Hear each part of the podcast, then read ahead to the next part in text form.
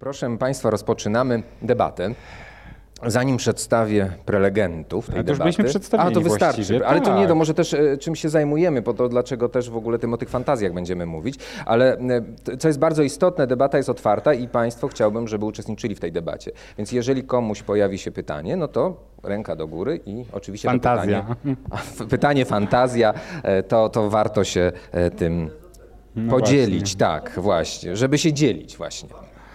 Na całego. To zależy, to zależy. Właśnie będziemy dzisiaj odpowiadać na to pytanie, czy e, jak to z tymi fantazjami jest i czy je realizować i jak realizować to, jak realizować je bezpiecznie. To też e, stąd ta e, debata. Michał, Michał jest terapeutą. A dlaczego? A dlaczego? Dobrze, dobrze. Michał jest terapeutą, jest seksuologiem.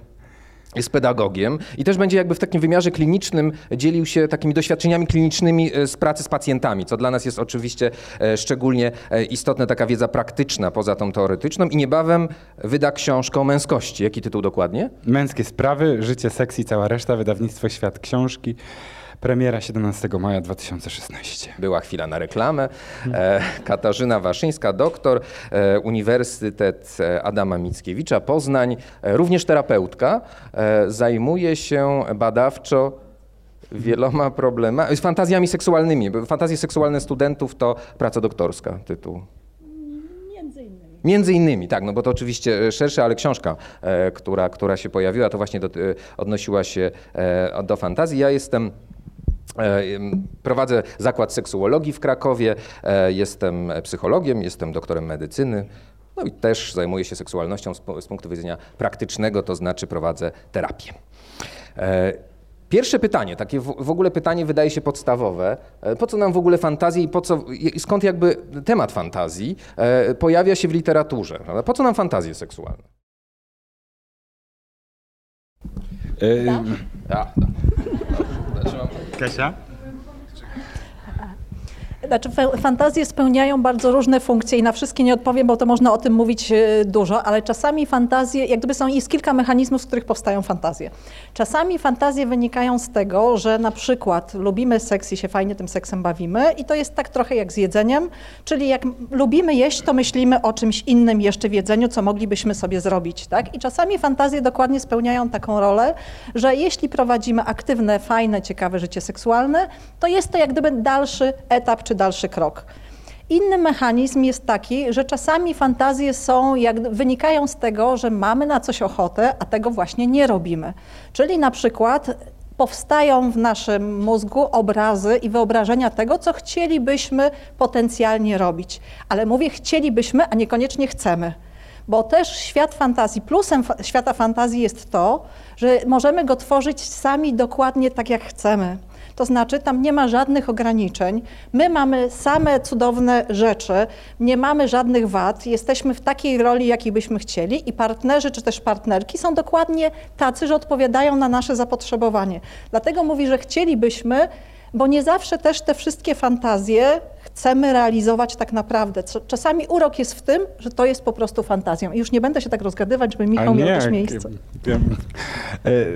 Ja, ja, bo powiedziałaś o tym, że czasami też fantazjujemy i po to nam są na, nasze fantazje, e, kiedy na przykład nie, nie możemy czegoś zrealizować e, i pojawiają się wtedy fantazje na ten temat i e, tak, fantazje generalnie też są bardzo użyteczne, bo fantazje nam mówią o tym, co my preferujemy. Fantazje nam mówią o naszych potrzebach i o naszych preferencjach seksualnych.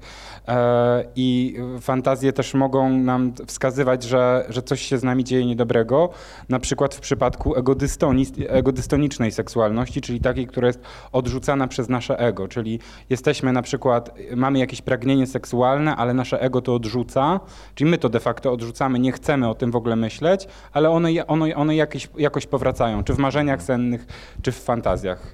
Znaczy tutaj trzeba ważne takie, taką dygresję, bo oczywiście mówisz o tym jakby, jakby źródło właściwych preferencji, prawda, te fantazje, ale też mogą mieć charakter nerwicowy, to znaczy to jest tak, że, że oczywiście to nie, nie zawsze jest to związane z preferencją. Ja pamiętam pacjenta, którego pojawiły się fantazje dotyczące jakby seksu, e, zachowania seksualnego z, z córką. I teraz było pytanie, prawda, czy mamy do czynienia z pedofilem, który ma taką preferencję i ona się właśnie ujawnia, ale akurat tam był bardzo silny aspekt nerwicowy, lewicowy. I też się pojawiają tacy pacjenci, którzy właśnie żądają, czy ta, oczekują od nas jakby wykluczenia tego, że to, co ich się w głowie pojawia, jest wskaźnikiem preferencji, bo tutaj mówimy mhm. o dwóch różnych, dwóch różnych stronach. Ale wróćmy, będziemy mówić o tych fantazjach. Tak. Tutaj dzisiaj przyniosłeś DSM-5 i tam dość ciekawie fantazje są potraktowane w ujęciu tego modelu medycznego. Tak. I, I, chciałbym, żebyśmy dzisiaj o tym też porozmawiali. Ale zanim powiemy oczywiście o tych, o tych takich nietypowych czy, czy rzadkich fantazjach, to dalej do tej funkcji.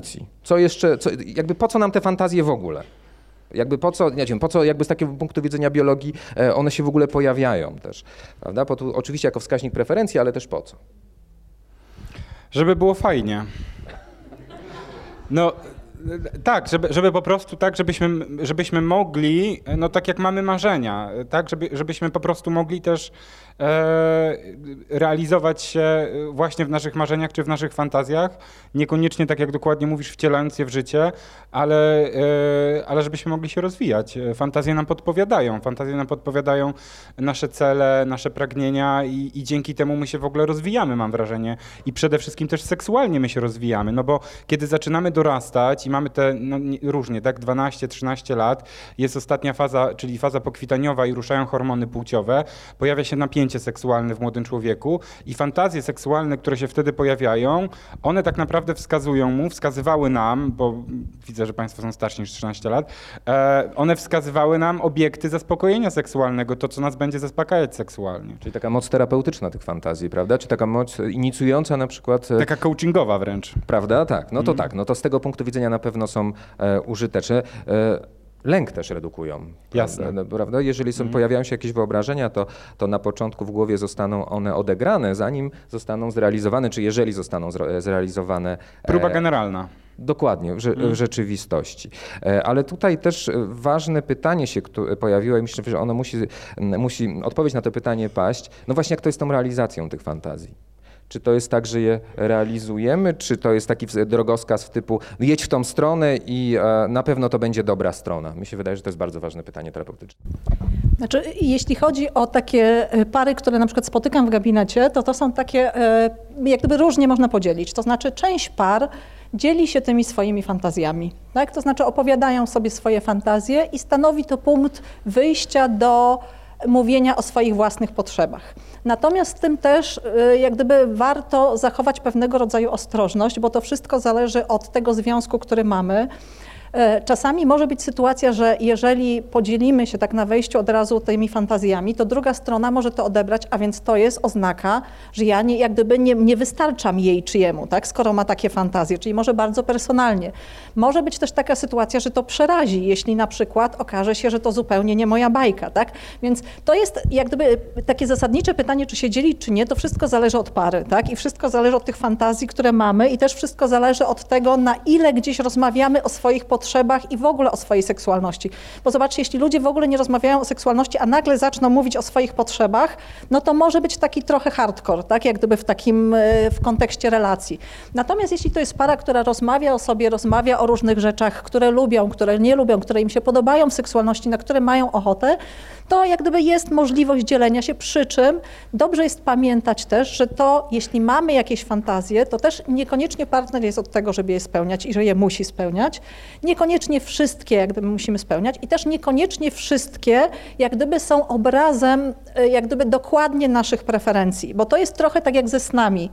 Fantazje oczywiście są czasami wskaźnikiem jakichś ukrytych preferencji, ale w momencie, kiedy się też często powtarzają, które zawężają się i które jak gdyby nabierają takiego charakteru stałego, natomiast też nie wszystkie fantazje, tak jak powiedziałam przed chwilą ze snami, należy dosłownie interpretować. To jest tak jak z taką najczęstszą fantazją u kobiet przysłowiową z gwałtem. Tak?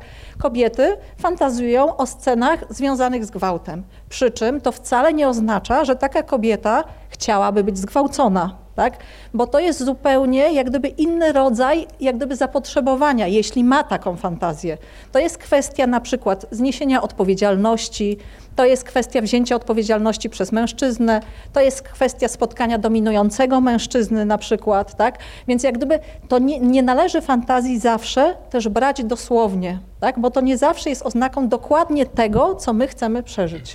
Podobnie z fantazjami u kobiet czy u mężczyzn, które z- tak na pierwszy rzut oka wyglądają właśnie bardzo mm, groźnie, czyli na przykład zoofilnymi fantazjami, kiedy ktoś właśnie fantazjuje na temat e, zwierząt. E, Pamiętam takie opracowanie analityczne, gdzie właśnie był opis pacjentki, która fantazjowała o seksie z bykiem, ale tak, ale w, w, w baśniach z jej dzieciństwa i w mitologii jej dzieciństwa byk uosabiał pewne cechy i w tych fantazjach seksualnych później, no to właśnie chodziło głównie o te cechy i o te zasoby, które on posiadał, ale nie chodziło o to, że ona realnie chciałaby mieć seks z czterokopytnym. No tak, ale tu pojawia się takie pytanie zasadnicze. To znaczy, że fantazje to taki znak, że czegoś nam brakuje w tym seksie, że to jest tak, że e, tego nie mamy. Może być. To, to może być taki znak w parze, że czegoś nam brakuje, ale, yy, no, ale tak jak Kasia mówi, no, w zależności od tego, jak para to potraktuje. Ja jednak jestem za tym, yy, już wielokrotnie powtarzam, żeby te fantazje potraktować na zasadzie książki i, i pokazywać jednak wybrane fragmenty, nawet nie rozdziały, ale nie od razu całą książkę pokazywać. Dlatego, że no, bo jeśli mamy na przykład parę i, i taki kobieta marzy o seksie z, polecę stereotypami, tak, z jakimś latynoskim kochankiem z ogromnym przyrodzeniem, a ma typ nordycki z małym penisem, no to e, jeśli podzieli się e, tak ze swoim partnerem tą fantazją, nic dobrego z tego nie będzie. Podobnie jeśli kobieta na przykład, tak mężczyzna fantazjuje o kobiecie z ogromnym biustem, a kobieta ma, jego, jego partnerka ma mniejszy biust, no to to będą ra, raniące fantazje, no ale rzeczywiście no można je mieć.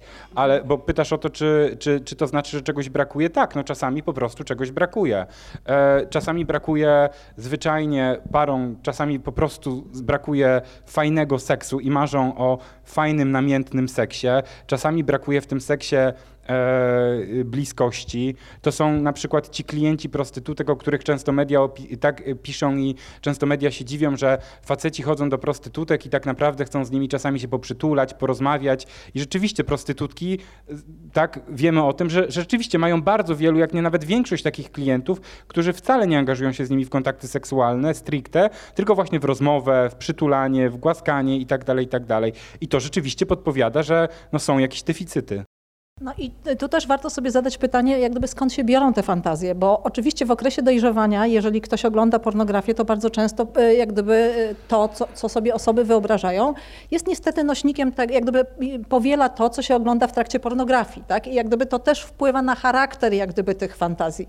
Ale fantazje też mogą w naszym życiu się zmieniać. I tu odpowiadając na pytanie, czy one są zawsze obrazem deficytu, mogą być obrazem deficytu, ale mogą być też obrazem naszego aktualnego zapotrzebowania w tym momencie.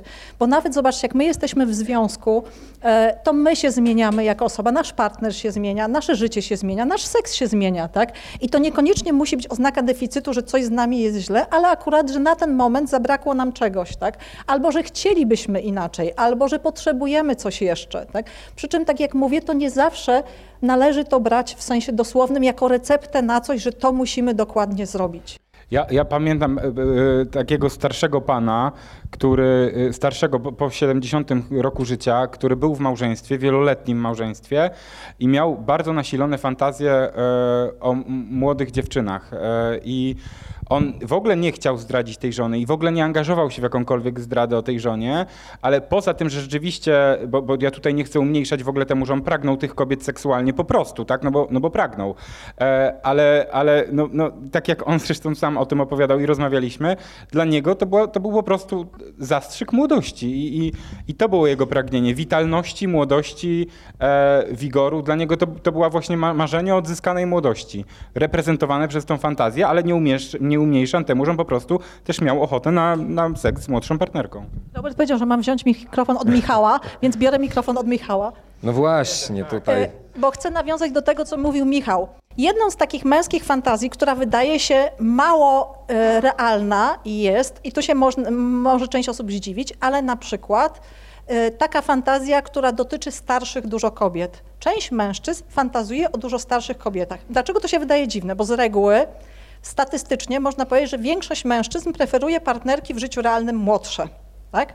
Natomiast okazuje się, że fantazja dotycząca seksu ze starszymi partnerkami jest paradoksalnie częsta. Ale dlaczego ona jest? Jaki jest charakter? Jakie jest jak gdyby wyjaśnienie tych fantazji?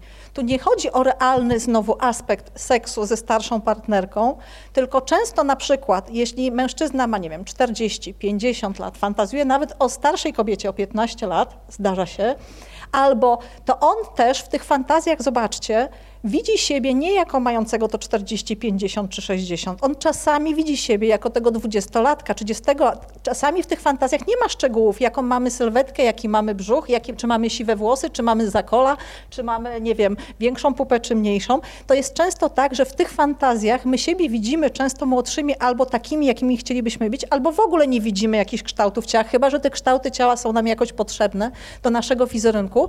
A seks ze starszą kobietą to nie jest tak, że to jest oznaka często zapotrzebowania realnego, tylko odbarcza też z odpowiedzialności, tak? że starsza osoba się kojarzy z doświadczeniem, z większym zaangażowaniem i to znowu jest tłumaczone jako chęć jak gdyby takiego seksu, w którym mężczyzna nie musi brać odpowiedzialności, tak? że jak gdyby będzie znowu w roli takiej trochę wiążącej się z okresem dojrzewania, kiedy wchodził na drogę dopiero uczenia się seksualności. Znaczy ja myślę, że tutaj wchodzimy też na taki bardzo istotny, e, poruszam bardzo istotny aspekt, że jednak fantazje kobiet i mężczyzn się różnią. I to też widać oczywiście w pracach badawczych i to jest właśnie pytanie też do Was, jak widzicie to w praktyce klinicznej, czy, czy, czy te różnice są widoczne, bo e, jeżeli popatrzymy na badania, jeżeli chodzi o fantazje kobiet, to one są z reguły związane, co ciekawe, fantazji w badaniach, to znaczy mówimy oczywiście o sytuacji deklaracji, że taka fantazja występuje i jaka występuje. Tutaj moglibyśmy dość e, poważną dyskusję prowadzić, jak, pro, jak prowadzone są badania e, w seksuologii. To oczywiście są deklaracje, a ludzie lubią się przeglądać w badaniach, rzadziej nam e, mówią prawdę. E, ale okazuje się, że, że jakby częściej do fantazji przyznają się mężczyźni, rzadziej kobiety. I jeżeli chodzi o same, e, o same fantazje, to w przypadku mężczyzn one są dużo bardziej różnorodne, dużo więcej anonimowego seksu jest w tych fantazjach. Natomiast w e, przypadku fantazji kobiet, ja mówię oczywiście w oparciu o badania, e, jest tam więcej fantazji dotyczących osób, które te kobiety znają i które są związane emocjonalnie. Co ciekawe, bardzo często kobiety wskazywały w fantazjach byłych partnerów. Ja, jako, ja mam te badania one... z International mhm. Society for Sexual Medicine ostatnie, mhm. e, bo ja się przygotowałem, bo jestem kujonem i... Brawo. tak. E, I jeśli chodzi o kobiety, to najbardziej typowe fantazje kobiet, 92,2% fantazja... Ale to może zapytajmy Państwa, jak no, Państwo a właśnie. Sądzą? Właśnie. Jakie są typowe fantazje kobiet? O czym kobiety fantazjują? Potem powiemy, co mówią badania, a potem powiemy, Może co, najpierw co my, zapytajmy co mężczyzn. Panowie. Ja, ja będę chodził z mikrofonem.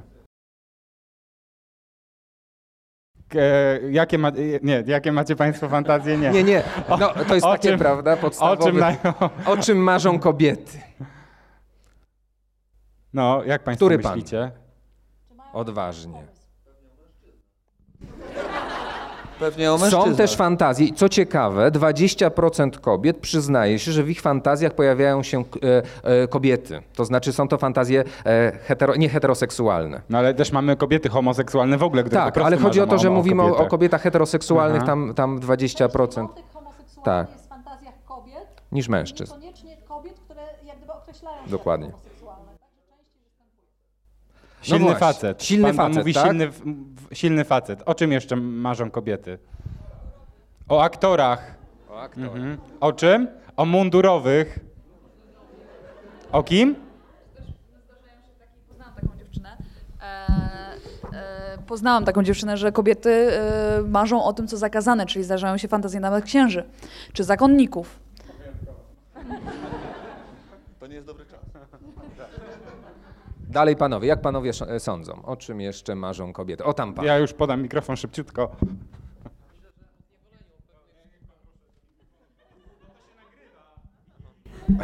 Ja myślę, że o pewnego rodzaju zniewoleniu, o związywaniu sznurkami, przywiązywaniu do łóżek i po prostu pełnej dominacji, prawda? Kiedy Aha. kobieta jest y, totalnie niezdolna do jakiejkolwiek obrony. Ma pan Nie rację. chodzi tu o to- gwałt, chodzi po prostu o przyjemność, prawda? To Związania są fantazje o uległości, prawda? Bo to rozumiem, że to chodziło o to, a ten, to, to spętanie czy, czy, czy jakieś inne e, zachowania to Dziękuję, ale pani tu miała komentarz do tego. Pani coś powiedziała przed chwilą, ja to słyszałem. Co pani powiedziała? Nie, nie zapowiedziałam tylko, że za dużo greja. No właśnie. Tak, tylko nie żadnego Greja. O Greju też będziemy mówić, proszę państwa. A ja powiem, je- jeżeli chodzi o badania dotyczące też takiego ciekawego wątku, który, który tutaj mm, Kasia poruszyła, e, 37 do 57% to, to, to, były analizy e, badań dotyczących e, kobiecych fantazji seksualnych dotyczących gwałtu. Od 37 do 50% kobiet wskazywało, że ta fantazja jest. E, I wydaje się, że to jest też taki bardzo ważny wątek, prawda? Co, co tak naprawdę fantazja pokazuje? E, Bo oczywiście w takiej warstwie naskórkowej tam może być coś oczywiste, no o gwałcie, czyli wiadomo o czym, ale to nie do końca, nie do końca tak jest. To, to ty zaczęłaś taką dyskusję. Co rzeczywiście kryje się pod określoną fantazję? Bo fantazją, ty, ty mu powiedziałeś o fantazji o, o, o seksu ze zwierzęciem, z bykiem. To też, prawda, władza, ucieleśnienie, no jeżeli odwołamy się do mitu, no to tam, prawda, Zeus, Tak. prawda? Tutaj e, to, to też znowu ten archetyp. Ale ja, ja zaprezentuję te fantazje. aha, bo chcesz przeczytać badania, 92% tak? Aha. fantazje towarzyszą, fantazji towarzyszą romantyczne emocje i nastrojowe scenerie u kobiet. Ja pa, Dokładnie. pamiętam, e, pamiętam wywiad z Alicją Długołęcką, która też, też mówiła o tym, jak kobiety w ogóle percepują pornografię, tak? Że dla kobiet w pornografii e, bardzo często liczy się e, wątek i atmosfera i to, jak w ogóle został, został został zainicjowany ten moment seksualny, a dla mężczyzn liczy się ta akcja, kiedy jest. No, No tak, ale to za akcja, chwilę. O to za chwilę będziemy Mhm. pytać kobiet, o czym fantazjują mężczyźni, ale skupmy się Potem w tym jest momencie. 81,7% seks w dziwnym miejscu, również publicznym, 78,5% seks oralny e, i 51,7% seks z gwiazdą lub z osobą znaną. Czyli dokładnie to, co Państwo też mniej więcej Nawet- powiedzieli. Takie badanie, które ja też robiłam odnośnie fantazji, to dokładnie bardzo podobne rzeczy wyszły. To znaczy w większości y, jak gdyby kobiety e, fantazjowały o jakiejś realnie istniejącej osobie, którą znały, albo z jakichś filmów ze scen, albo znały, z jak, z, z, bo się spotykały z nią, albo jak gdyby był to właśnie, tak jak Robert tutaj powiedział, były partner, partnerka. Często pojawiały się takie fantazje, tak jak padło z tyłu też odnośnie dominacji i uległości, z różnym oczywiście nasileniem, ale tutaj też częściej niż w przypadku męskich był właśnie wątek homoseksualny. W przypadku panów częściej był na przykład seks zbiorowy, tak? jak gdyby taka częściej powtarza, albo seks trójkowy, z, z, z większą częstotliwością y, dwie kobiety, jeden pan. Tak? Natomiast u pań pojawiała się trochę, jeśli już to w drugą stronę, dwóch panów, jedna kobieta. Tak? Jak gdyby to, to też się, to co jak gdyby też zaobserwowałam i to co też w badaniach jak gdyby innych się potwierdza, że też w przypadku kobiet trochę inaczej fantazują kobiety, które nie rozpoczęły jeszcze współżycia seksualnego i dopiero wraz z rozpoczęciem współżycia jak gdyby te fantazje też ewaluują. Dla kobiet jest to też bardzo taki ważny moment, kiedy się też te fantazje zmieniają i też mają taki bardziej zaangażowany charakter, chociaż rzeczywiście fantazje kobiet dotyczą większej części pewnej scenerii spotkania, elementów, to co tutaj zostało powiedziane, to gdzie się to odbywa, w jakim miejscu, tak, z jakimś, natomiast fantazje męskie z reguły są bardziej konkretne, skoncentrowane na bardziej konkretnych już formach zachowań. Ja też myślę, że fantazje męskie są dużo bardziej zubożone wobec tego, o czym Kasiu mówiłaś. Czyli Ja bym tutaj nie tego, wartościował, ile- prawda, że one Ale są zubożone. ja, ja myślę, że jednak mimo wszystko e, pornografia nas zubaża, że, że, że t- oglądanie takich ilości, ja, ja, ja tak pamiętam moje rozmowy na przykład z młodymi ludźmi, e, z, z nastolatkami Ale to zależy, co się ogląda. i pytam się ich e, o to, jakie kobiety im się podobają, no to pierwszą osobą oczywiście, o której krzyczeli zawsze, to była Sasha Grey. E, na szczęście e, sprawdziłem, kto to był. E, tak, czyli, czyli aktorka porno, bo nie wszyscy Państwo przecież wiedzą, kim jest Sasha Grey. Ale ja myślę, że rzeczywiście pornografia jednak, jednak, jednak zubaża fa fantazję mężczyzn. E, Do, wyemancypowała pornografię Sasha Grey. Doktorat chyba Mhm. w tym momencie Tak. e, pisze e, na temat e, rynku pornografii.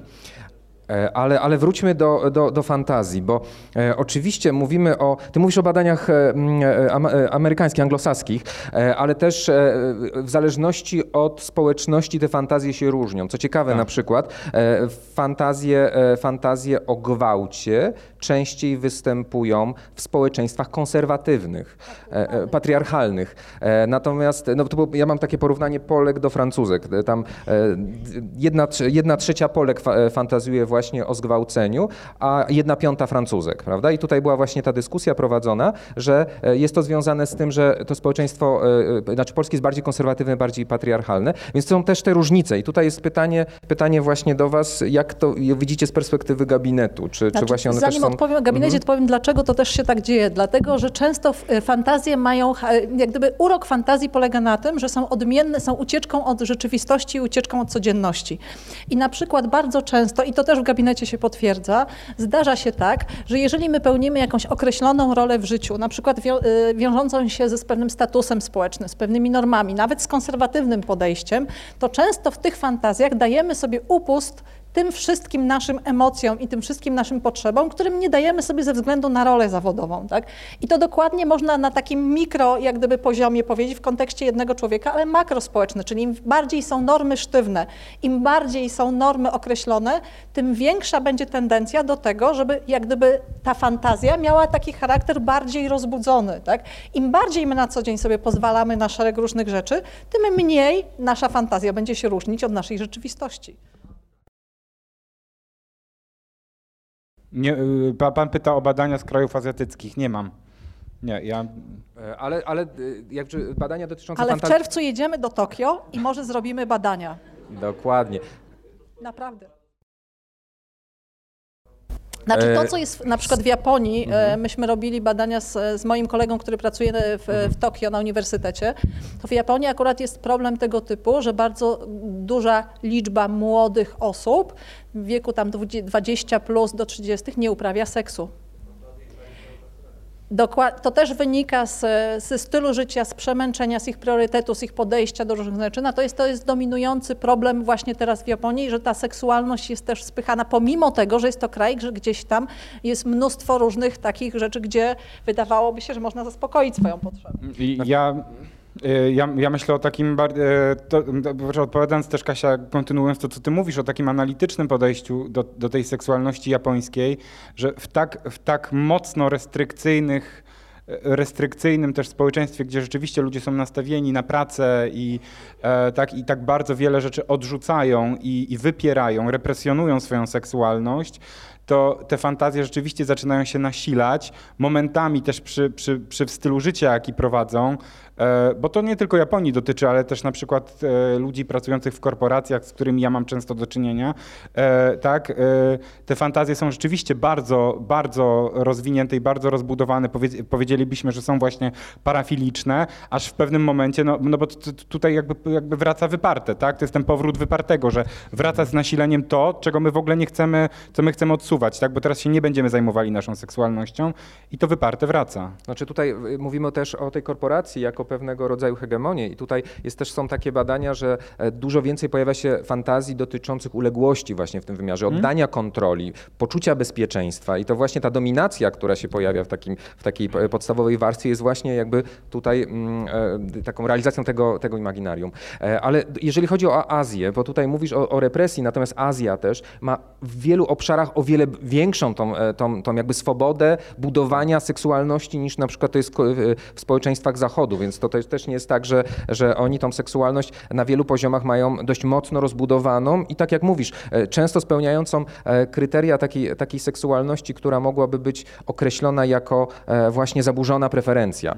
I też i chciałbym do tego wątku też, też wrócić. No ale, ale wróćmy do, do tych gabinetów i do fantazji ludzi, którzy przychodzą. Dokładnie, to pytałeś. dokładnie, dokładnie. Jeśli chodzi o kobiety, tylko ja bardzo chcę zaznaczyć to, że to nie jest w żaden sposób reprezentatywne, dlatego że y, do, na terapię seksuologiczną zgłaszają się, ja pracuję z kobietami, które mają e, tak e, dysfunkcje seksualne w postaci pochwicy, w postaci dyspareunii, braku orgazmów, spadku pożądania seksualnego i najczęstszą rzeczywiście fantazją, które u nich występują, to są fantazje, o których właśnie mówiliście, związane z uległością i z dominacją. I to są fantazje bardzo często o gwałtach, ale e, żeby to było jasne, tak, e, drodzy Państwo, to tak, fantazja o gwałcie, tak jak powiedziała Kasia, to jest fantazja, gdzie załóżmy, że kobieta ma bole, dyspareunię, bolesne stosunki seksualne, przez które nie może uprawiać seksu z penetracją, bo, bo jest to dla niej potwornie bolesne. Więc w jej fantazji jakiś predator seksualny ją bierze i dzięki temu ona uzyskuje spełnienie, ale to jest tylko na poziomie, to jest tylko i wyłącznie na poziomie fantazji, tak? Taką trochę funkcję pełni ta fantazja, ale to w żaden sposób ja bym nie powiedział, że głównie kobiety fantazjują o gwałcie. Absolutnie się od tego odcinam. To są tylko te pacjentki, które trafiają. Ja też tutaj nawiążę do tego, chociaż y, tutaj to, co Michał powiedział, jest bardzo ważne, że też y, to, co, jeśli my mówimy o jakichś doświadczeniach z gabinetu, to oczywiście nie jest to reprezentatywne dla całej populacji, tak? Ale to są tylko jak gdyby jakieś rzeczy, które też omawiamy i wymieniamy jak gdyby się informacjami, ale rzeczywiście taką fantazję o gwałcie mają też często kobiety, które mają problem z rozpoczęciem współżycia seksualnego. Ja mam takie pary, które są nazywane potocznie białym małżeństwem, tak? czyli jak gdyby żyją ze sobą, mieszkają ze sobą e, i nie uprawiają seksu, nie współżyją. Czasami nie uprawiają w ogóle seksu, a czasami nie współżyją genitalnie. E, wynika to jak e, czasami z lęków i obaw przed rozpoczęciem współżycia seksualnego. I zdarza się, że te pary funkcjonują, nie wiem, przychodzą ze stażem pięcioletnim, ale też czasami siedemnastoletnim, Dwudziestoparoletnim. dwudziestoparoletnim. Czasami przychodzą dopiero wtedy, kiedy tak naprawdę chcą już mieć dziecko.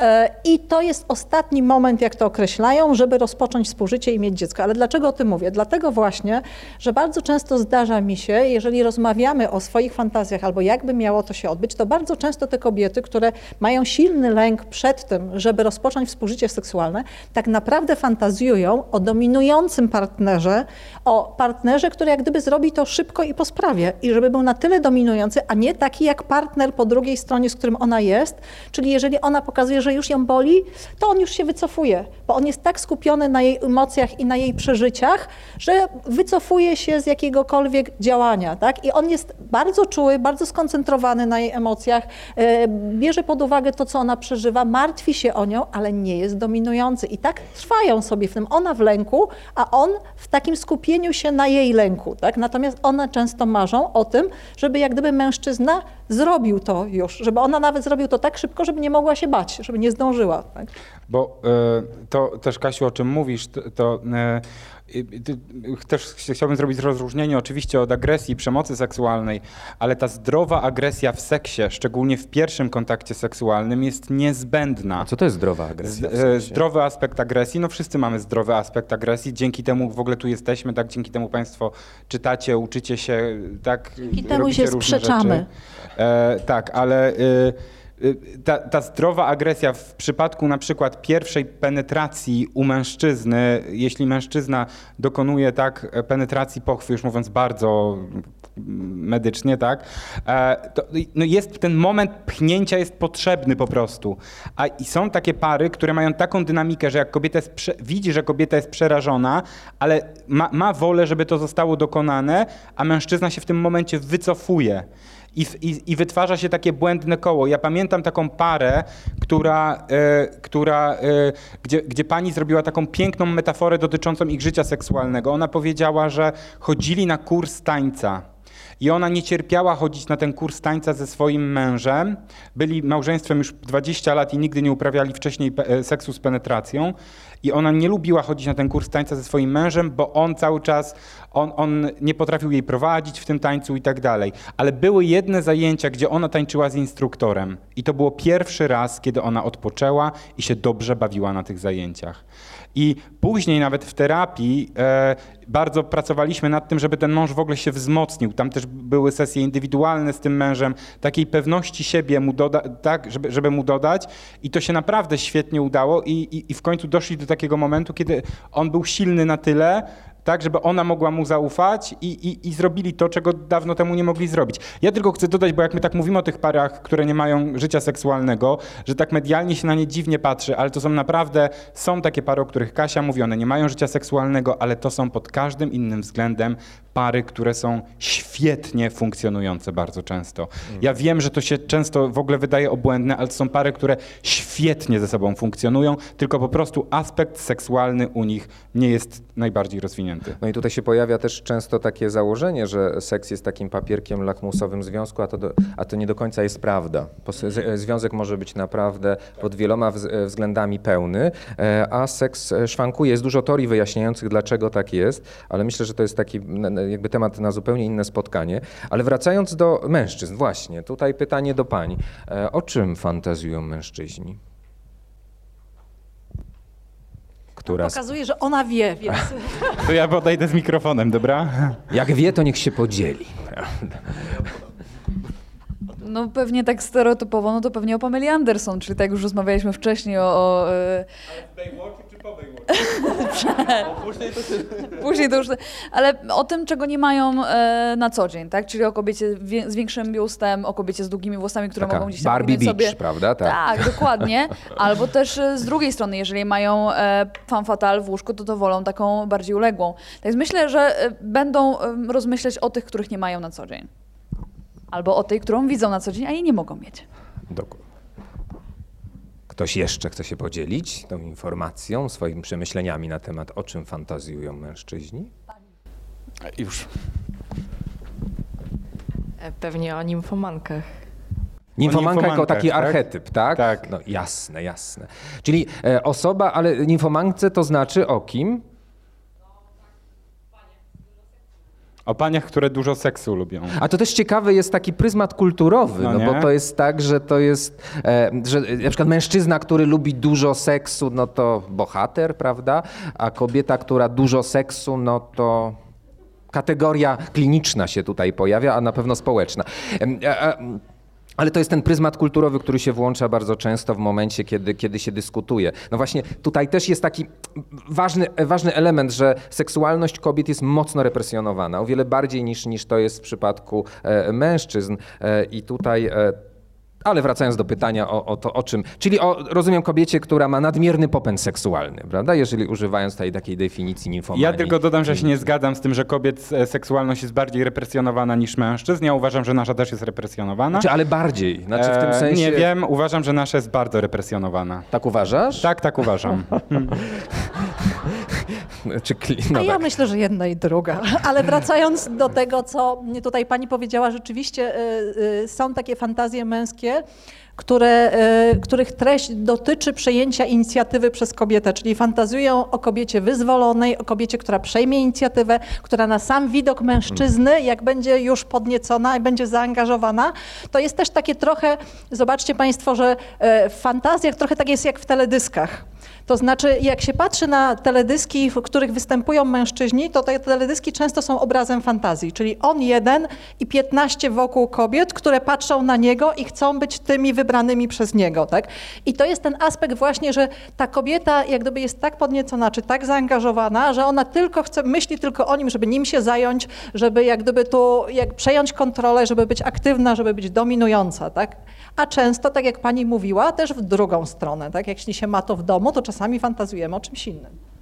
E, Ja dodam to, co powiedziałem o filmach porno, bo rzeczywiście, jak pytam się często mężczyzn w gabinecie, o czym fantazjują, to właściwie ta fantazja i dlatego uważam, że jest zubożona, bo bardzo często usłyszę, słyszę taką informację, że właściwie jak zaczynam już fantazjować, to myślę o tym, co ostatnio widziałem i w tym momencie właściwie to już odpalam komputer, czy już szukam na tablecie, na RedTube jakichś nowych filmików, tak? Dlatego mówię, że to jest ubożenie męskiej seksualności w kontekście fa- fa- fantazji, że te, bo, bo jednak te bodźce na, na, na mężczyzn bardzo działają i mężczyźni oglądają dużo pornografii i e, no, podoba mi się taka wypowiedź tak, że, żeby jednak być, też namawiam ludzi do tego, żeby samemu być reżyserem swoich filmów pornograficznych, bo to nas dużo bardziej wzbogaca. Oczywiście, że pornografia działa, ale ona też nas, mężczyzn, potwornie zubaża. Znaczy tutaj e, poruszasz taki bardzo istotny wątek, który w tym momencie jest e, dyskutowany w seksuologii, na ile pornografia ma tą moc sprawczą, to znaczy co, co ona robi tak naprawdę. Że bardzo często teraz pornografia jest takim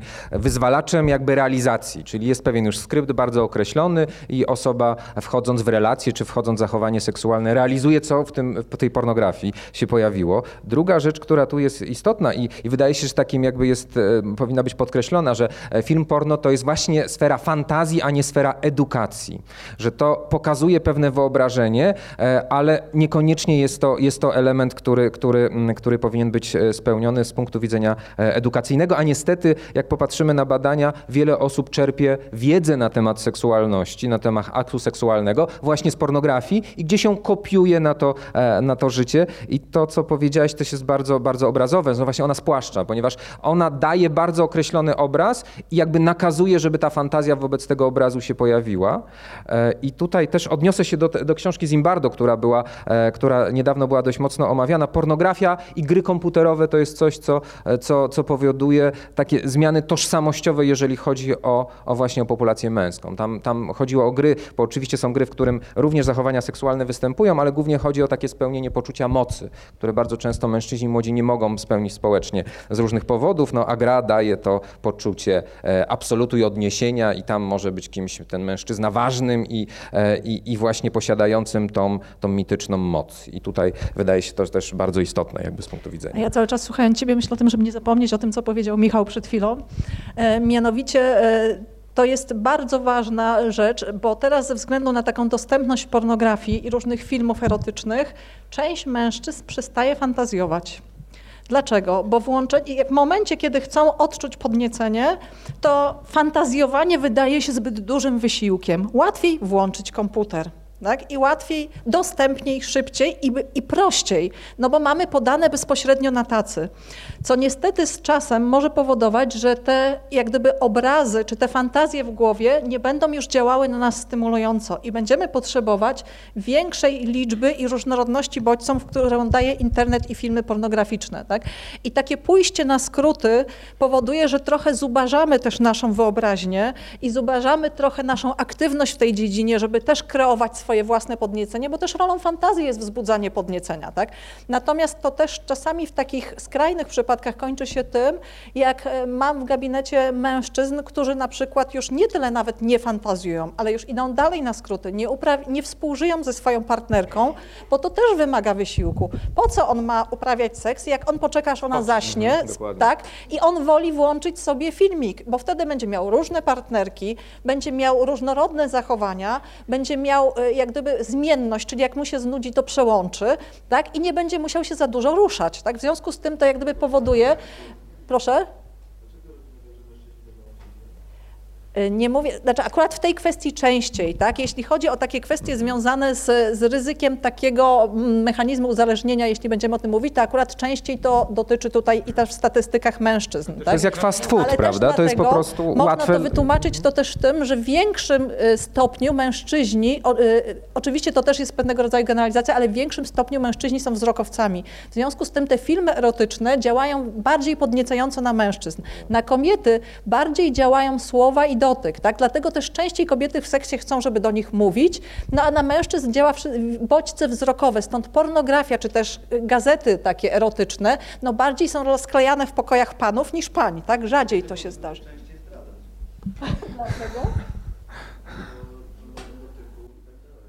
A, To- w tym sensie. Znaczy, to znaczy ja, tutaj... y, y, jeśli mógłbym jeszcze o tej, bo to widać, na, z- jak Kasia też mówi o tym y, cały czas y, zubożeniu, o tym jak, jak, jak idziemy na skróty. Państwo słyszeli na pewno o, takim zjawisku i wielu z panów doświadczyło tego zjawiska nocnej pierwszej polucji, kiedy chłopak dorasta i ma fantazje seksualne, pragnienia seksualne, właśnie hormony płciowe buzują i chłopcy na przykład tak e, w ciągu nocy ejakulują, mają do tego jakieś mm, y, sny erotyczne i tak dalej. To się wydawało zawsze takim naturalnym porządkiem. Dzisiaj mamy już pacjentów, którzy nie mają tego typu zachowań i nie mają tych pierwszych polucji, dlatego że zaczynają oglądać pornografię, zanim jeszcze u nich ruszy faza pokwitaniowa i hormony płciowe. Oglądają pornografię już ich układ dopim- dopaminergiczny jest pobudzany, zanim jeszcze potrzebują tak naprawdę redukcji napięcia seksualnego. Czyli mamy chłopców, którzy masturbują się do pornografii, zanim ich organizm rzeczywiście potrzebuje tego, żeby się masturbować. Więc po, po latach takiego czegoś mamy właśnie pacjentów, którzy, o, których, o, o których Kasia mówi, którzy są całkowicie już poddani, wręcz uzależnieni od oglądania pornografii. Czy też się omawia w pornografii też taki element, tak, no, brzmi to bardzo psychopatologicznie i, to, i w sumie jest to psychopatologia, tak zwany dryf dewiacyjny, że też pornografia jakby nie zatrzymuje się i ten poziom stymulacji cały czas się jak podobnie jak w mechanizmie uzależnień, potrzebuje, y, trzeba jakby większej, mocniejszej dawki, żeby dostać ten sam poziom satysfakcji. To jest też niebezpieczne, bo, bo jakby coraz mocniejsze bodźce Efekt są potrzebne. Coolidge'a. Dokładnie, dokładnie. Coraz mocniejsze bodźce są potrzebne, żeby ten poziom pobudzenia był, e, był e, wystarczający. I, no i tu wchodzimy w ten aspekt e, bardziej kliniczny. Jakie fantazje, czy są fantazje, które są niebezpieczne, prawda? I tutaj pytanie też... Dlatego mam DSM. Dlatego jest DSM, tak, no tam jest to, ale bardzo trudno, bo, bo jest problem z klasyfikacją. Mamy klasyfikację, e, pewnie nie wszyscy Państwo są psychologami albo lekarzami, dwie klasyfikacje, o których się opieramy w dyskusji, klasyfikację Ameryka- DSM i, kla- i klasyfikację ICD. Są klasyfikacje, w których są e, opisane choroby, zaburzenia i my odniesie, odno, odnosimy się do tego jako do pewnego rodzaju e, normy wytycznych, co jak mamy postrzegać w wymiarze klinicznym.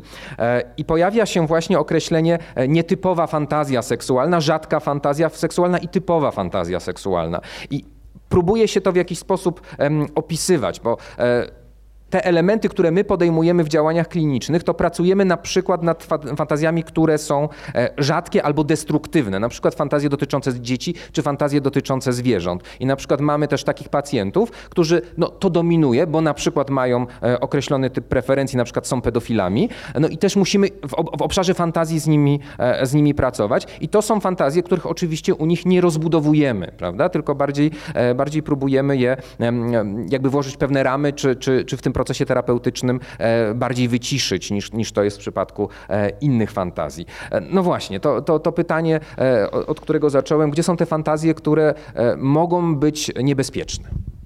Y, Ja tylko y, napomnę, bo be- bez szczegółów, że także w każdej, w każdej sklasyfikowanej w DSM-ie i w ICD-10 e, tak parafilii, czyli w zaburzeniu preferencji seksualnych, jak na przykład oglądactwo, ekshibicjonizm, masochizm i tak dalej, jest komentarz nasilone, wzbudzające seksualnie fantazje, pragnienia lub zachowania. Te fantazje się pojawiają, dlatego one są dla nas wyznacznikiem tego, czy rzeczywiście mamy do czynienia z parafilią, czyli z zaburzeniem preferencji seksualnych, czy nie.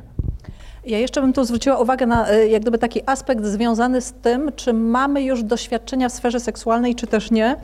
Dlatego, że jeżeli my zaczynamy oglądać pornografię i na tej bazie powstają nasze fantazje, a nie rozpoczęliśmy jeszcze współżycia seksualnego, to tak naprawdę przy dużej potrzebie seksualnej istnieje większe ryzyko uwarunkowania się na pewne specyficzne bodźce, które występują w tych filmach pornograficznych, a które potem będziemy powtarzać w fantazjach, a które mogą nam utrudnić współżycie seksualne z potencjalnym partnerem, partnerką. Tutaj myślę o konkretnej osobie. E, e, To był młody chłopak, który masturbował się oglądając zdjęcia okaleczonych kobiet. Tak? W momencie, kiedy później miał e, partnerkę, która była kobietą zdrową, miała wszystkie kończyny, on miał problem ze wzwodem, dlatego że on nie rozpoczynał jeszcze współżycia seksualnego, natomiast jego pierwsze doświadczenia seksualne i przeżycia seksualne i pierwsze obrazy kojarzyły się z masturbacją połączoną z oglądaniem tego typu zdjęć. Tak? I jak gdyby uwarunkował się na ten rodzaj doznań. I teraz to wynika też, jak gdyby różnymi to można tłumaczyć rzeczami, ale po pierwsze to jest też coś innego, jeśli osoba już dorosła ogląda pornografię, ma na przykład doświadczenia swoje, wie co lubi, wie czego nie lubi, więc czasami mogą takie fantazje też się pojawiać jako urozmaicenie, tak? ale opiera się na rzeczywistym doświadczeniu, wie co doprowadza do satysfakcji. Natomiast w momencie, kiedy nie rozpoczynamy współżycia, to istnieje ryzyko, że poprzez różnego rodzaju oglądanie filmów o tematyce właśnie bądź kontrowersyjnej, bądź już z pogranicza normy, możemy też się uwarunkować na pewne specyficzne bodźce, które stają się dominujące, a przy, pierw- przy próbie inicjacji, jak będziemy tak zafascynowani tymi obrazami, może po prostu nie być wzwodu, może być problem ze, z utrzymaniem wzwodu, potem może się włączyć mechanizm nerwicowy, więc będziemy rezygnować z tego typu kontaktów jako trudniejszych i wrócić i możemy powracać do formy, która jest wygodniejsza, szybsza i efektywniejsza, czyli znowu do masturbacji i tym bardziej utrwalać sobie tego typu rzeczy. Ale jeśli chodzi o te fantazje dotyczące, znaczy o, o to, kiedy te fantazje nas powinny martwić tak naprawdę, tak? No to chyba takie dwa najważniejsze kryteria to jest to, kiedy czujemy rzeczywiście napór na to, żeby one zostały zrealizowane. Czyli to jest nie tylko to, że ja marzę, fantazjuję o czymś, ale ja muszę to zrealizować. Tak, że mnie może na przykład podniecać E, kogoś może podniecać, tak lepiej chyba o kimś mówić, kogoś może podniecać e, tak, seks w miejscu publicznym, ale co innego jest, kiedy czuję napór, że ja muszę to zrobić. Nawet nie mówię ochota, napór, a przymus, tak. A druga sprawa, no to oczywiście e, i tutaj absolutnie kryterium jest norma prawna. Jeśli jestem na granicy złamania normy prawnej, no to jak najbardziej to jest sytuacja, w której nas to powinno No bardzo tak, ale martwić. tutaj my w tym momencie mówimy o tym elemencie, której tutaj ty poruszyłaś, bardzo istotny wątek e, braku edukacji, prawda? Bo jeżeli e, mówimy o pornografii, to ona ma ten aspekt oczywiście twórczy w takim wymiarze, że może wytworzyć określone, e, określone obrazy. E, no i niestety e, trudno mówić o pornografii. Na przykład jeżeli mówimy o, o edukacji pojawia się wątek pornografii, to znaczy, że my jakoś rozniecamy fantazję nastolatków, co w ogóle jest oczywiście, e, oczywiście jakby e, no, myśleniem, myśleniem magicznym, no bo już dawno nastolatki oglądają. To jest kwestia bardziej edukacyjnie, co ta pornografia może zrobić, a nie, że jest, bo, bo, bo bardzo wcześnie, ba, bardzo wcześnie ta, ta, ta pornografia jest, jest, jest, jest rozpoznawana. No właśnie, słuszna uwaga, dużo mówimy o tej pornografii, ona czy też dominuje e, i dyskusję, i też e, te, jakby tą, e, to, tą, tą zbiorową, fan, te zbiorowe fantazje, co jest, e, co, co jest atrakcyjne, co, czy, czy co nie jest atrakcyjne. Chociaż tak naprawdę te obrazy, które nam dostarczają media, no właśnie zaczynają dominować. Jeżeli e, Tutaj było wskazanie, że, że takim archetypem jest e, aktorka Pamela Anderson, no to gdzieś tam powielanie tego typu, e, tego typu obrazów powoduje też utrwalenie e, bardzo określonych typów fantazji. I to, co ty powiedziałeś, norma prawna, oczywiście, jeżeli mamy łamanie prawa, czyli mówiliśmy o zgwałceniu, oczywiście artykuł 197, który, który wskazuje, że takie, takie działanie jest penalizowane. Mówimy o aktywności seksualnej z osobami małoletnimi. One też są, e, one też są mm, e, w Polsce. W Polsce oceniane, e, oceniane prawnie, e, ale takim kryterium, które wydaje się takie nadrzędne i bardziej psychologiczne, to jest kryterium cierpienia. Że oczywiście sami możemy cierpieć w związku z jakąś fantazją e, seksualną i wtedy najczęściej jest to taki dość silny, silny motywator do tego, żeby się udać do specjalisty i to przegadać. I to by było najlepiej, prawda, że jeżeli pojawia się to cierpienie. A druga rzecz to, to właśnie to cierpienie, które może być komuś wywołane, prawda, czyli w, w zachowaniu, że możemy kogoś krzywdzić i, to, i, to, i to- i ten odruch też powinien być takim wskaźnikiem e, tego, że, że fantazja, fantazja w tym przypadku może być e, no, niepożądana. Ja o dwóch rzeczach, żeby nie zapomnieć. Pierwszą rzeczą to e, chciałabym jednak rozdzielić, bo nie zgadzam się z tym, co powiedziałaś na samym początku, mianowicie, że myśli o tym, bo zdarzają się pacjenci, którzy przychodzą z takimi nerwicowymi myślami, tym, co, się, co mają czasami takie natrętne myśli pod postacią właśnie obawy przed tym, że na przykład są pedofilami albo przed własną homoseksualnością, czyli w różnych momentach gdzieś taka myśl przemyka im e, przez głowę, koncentrują się na tym, no i boją się, że to jest obraz jak gdyby ich upodobań, preferencji. Ja bym chciała oddzielić, że to nie jest fantazja jednak seksualna. Tak? To nie ma charakteru fantazji. To jest objaw tego, co kiedyś się nazywało objawem nerwicowym, tak? ale to nie jest pacjent może tego tak nie- seksualna, tak? bo e, to jednak ma trochę inny charakter i wynika z trochę innego mechanizmu. I też w, w pracy terapeutycznej jak gdyby też pracuje się na tym, żeby pokazać, że, że jak gdyby to wynika z zupełnie czegoś innego, że to nie jest jak gdyby fantazja e, erotyczna. Druga rzecz, jak gdyby, do której chciałam nawiązać odnośnie tego, kiedy jak pytałeś, kiedy to jest e, już e, zaburzeniem i to, co tutaj Michał mówi, że wiąże się z przymusem, że takie fantazje, które zaczynają mieć taki charakter, e, o charakterze zaburzenia preferencji, z reguły się usztywniają. Nam się wydaje, że coś, co jest z pogranicza albo poza normą, jest bardzo szerokie i bardzo ciekawe. Tak naprawdę fantazje osób w normie są bardziej różnorodne niż osób z zaburzeniami preferencji. Dlatego, że osoby z zaburzeniami preferencji mają sztywne fantazje. One powielają ten schemat. Dla nich jest tylko pewien sposób uzyskiwania podniecenia i uzyskiwania satysfakcji.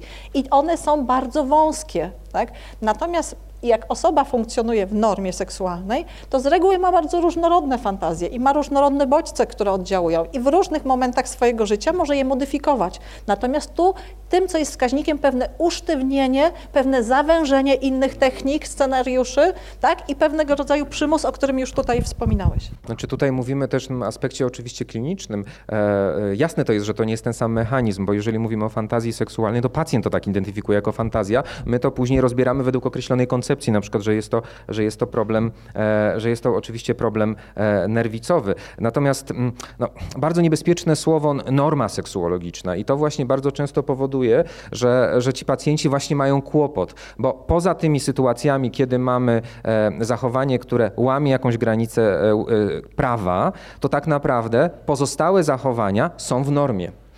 Czy po, pozostałe fantazje powinny gdzieś tam funkcjonować jako zachowania normatywne, a gdzieś my e, wartościujemy. Odnoszę się też znowu do klasyfikacji, bo to też wydaje mi się taki dla nas istotny punkt e, odniesienia. To jest jedna z wielu norm, które bierzemy pod uwagę, czyli ta norma, norma medyczna, ale są dyskusje. Ja pamiętam, e, ja pamiętam konferencję, mm, konferencję Światowego Towarzystwa Seksuologicznego, gdzie dyskutowane jest to, żeby w ogóle dyskusja na temat praw, zaburzeń preferencji została wyciągnięta z dyskusji medycznej, bo dyskusja medyczna z założenia jest dyskusją wartościującą i patologizującą. I oczywiście poza sytuacjami, które wiążą się e, z łamaniem prawa, ale na przykład te rzeczy, które są e, w DSM-ie, no i pewnie w klasyfikacji ICD-11 niebawem się pojawią, czy utrwalą się, to na przykład fantazje dotyczące fetyszu, fantazje dotyczące podglądania, fantazje dotyczące e, ekskibicjonizmu i pytanie, na ile mamy do czynienia z różnicą ilościową w przypadku osób, a na ile jakościową. E, I to jest, e, i to jest wydaje się, takie, taka bardzo istotna dyskusja, bo to, że każdy po trochu jest fetyszystą, każdy po trochu jest ekskibicjonistą, podglądaczem, to właśnie pokazuje się to e, w obszarze fantazji. Ja mm, e, jakby próbowałem em, dyskutować właśnie i poszukiwać materiałów, jakie są typowe fantazje seksualne, to na przykład dotycząca seksu grupowego jest najczęściej wskazywaną Mogę o fantazją. tym, mogę? E, Ale o grupowym seksie? Tak. No bo, brawo. bo ja mam cały czas, bo nawet jak pan tutaj wspomniał w ogóle Pamela Anderson, to ja sobie myślę w ogóle, no kto, a to pani, to, to przepraszam, bo, bo no, kto z młodego pokolenia dzisiaj tak naprawdę wie, kto to jest Pamela Anderson. I, ale to odnoszę się dla, dlatego do, do, do tego, ponieważ czasy, w których my żyjemy i, i produkty kultury, które nas otaczają, bardzo wpływają na nasze fantazje. jest Miley Cyrus. E, nie wiem, ale ja, na przykład, ja na przykład e, i nie, nie wiem, czy Stara wy się jest. z tym spotkaliście, ale ja ostatni, w ostatnich dwóch latach zauważam, czy pytania, które do mnie przychodzą na maila, czy pary, które przychodzą na konsultacje, no nie, nie na terapię, na konsultacje, to pary, które zaczynają fantazjować o swingowaniu, czyli właśnie o seksie grupowym.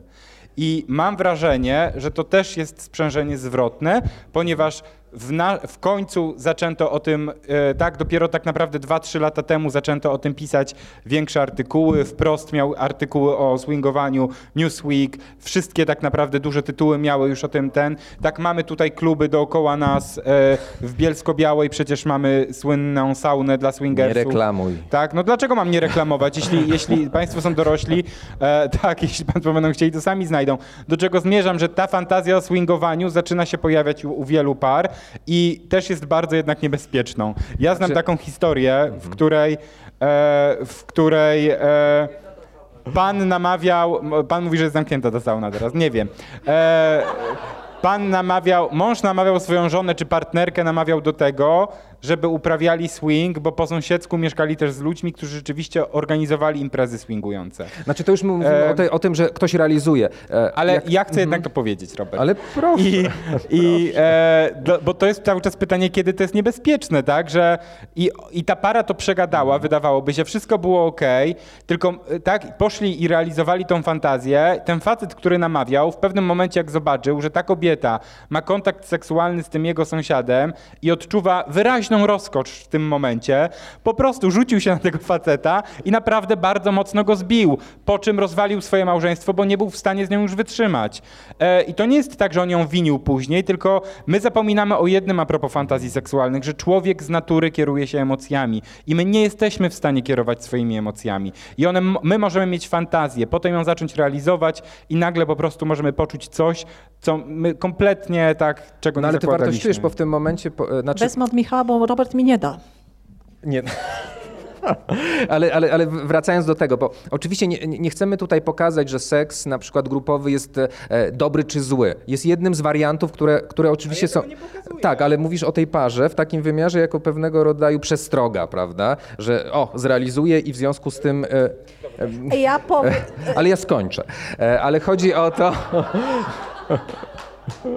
E, Tutaj, e, znaczy, nie chcemy tutaj jakby wartościować fantazji, prawda? I to jest gdzieś takie, wydaje się, dość, dość, dość istotne.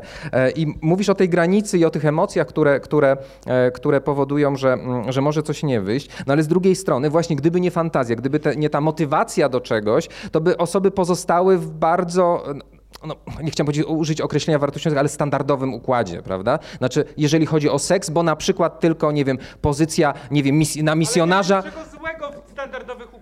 Ale ja mówię, po, ale ja mówię o pozycja, e, wiem, misjonarska, czy na, nie wiem, i na nawracanego, prawda? No, no jest jakby, jest, jakby nie było tej fantazji, to by nie było innych zachowań. I są osoby, e, które, które na przykład otwierają relacje. Jest cały nurt teraz e, i, i dyskusji właśnie, e, jak zrobić i, i, i są nawet warsztaty na ten temat, jak otworzyć relacje w sposób umiejętny, żeby właśnie uniknąć pewnych, pewnych zagrożeń, które ty mówisz z takiego punktu widzenia emocjonalnego. Proszę? Nie, ale, dla, nie, ale chodzi o to, że, że są, wychodzimy z założenia. Nie, ja nie mówię, że to jest coś złego, tylko że są różne pary. E, Są, są różne pary, jakby, które mają różne potrzeby. To też jakbyśmy, e, to też nie o to chodzi, żeby pokazać, że ta para jest na przykład gorsza, bo jakiś ma inny wybór. E, Do nas przychodzą jakby. Nie, ja nie mówię, że gorsza jest standardowa, tylko są różne. I są osoby, które mają umiejętności, czy mają kompetencje, e, czy mają zasoby, że mogą na przykład się otworzyć na inną osobę w relacji.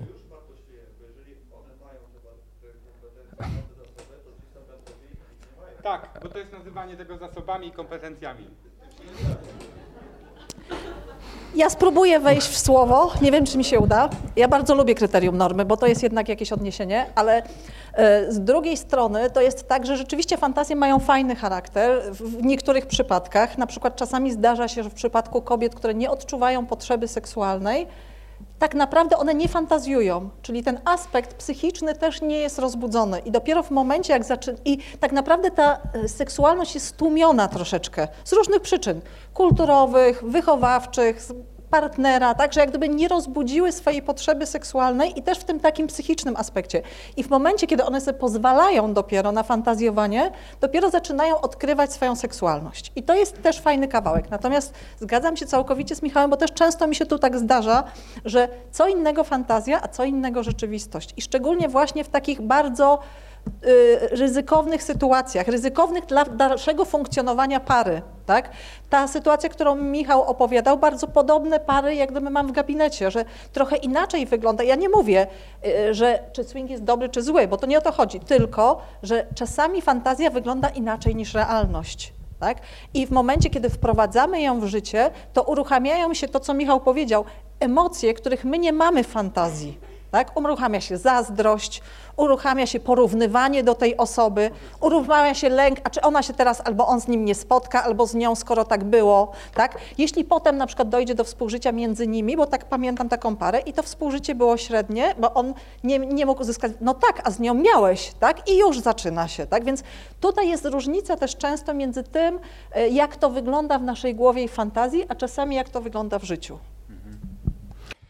Może teraz e, mamy tutaj jeszcze tylko 20 minut tak naprawdę przewidziane i chcemy jakby Państwa zapytać, może Państwo mają jakieś pytania czy jakieś komentarze właśnie dotyczące fantazji?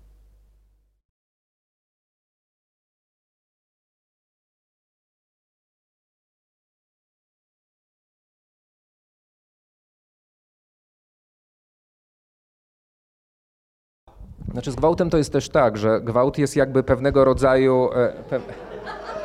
Kasia...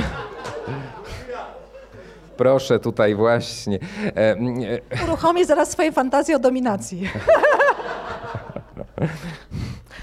E, Wracając do, do tych sytuacji gwałtu, bo pewnie dlatego właśnie Katarzyna tak wzięła i, i, i o tym od razu się urwała, bo w tym momencie badamy sprawców zgwałceń i właśnie, właśnie mamy taki projekt, który ma pokazać pewne, pewne mm, jakby typy osobowości, e, które mm, predysponują potem, bo chodzi o, o wytworzenie pewnych programów resocjalizacji dla tych sprawców e, mm, zgwałceń, bo tego niestety w Polsce e, takiego e, systemowego rozwiązania, e, takiej oferty dla, dla tego typu osób nie mamy. Mamy dla preferencyjnych, czyli mamy właśnie dla, dla pedofili, raptofili, czyli którzy osi- osiągają satysfakcję tylko i wyłącznie w sytuacji zgwałcenia, ale nie mamy właśnie dla, dla sprawców, sprawców zgwałceń.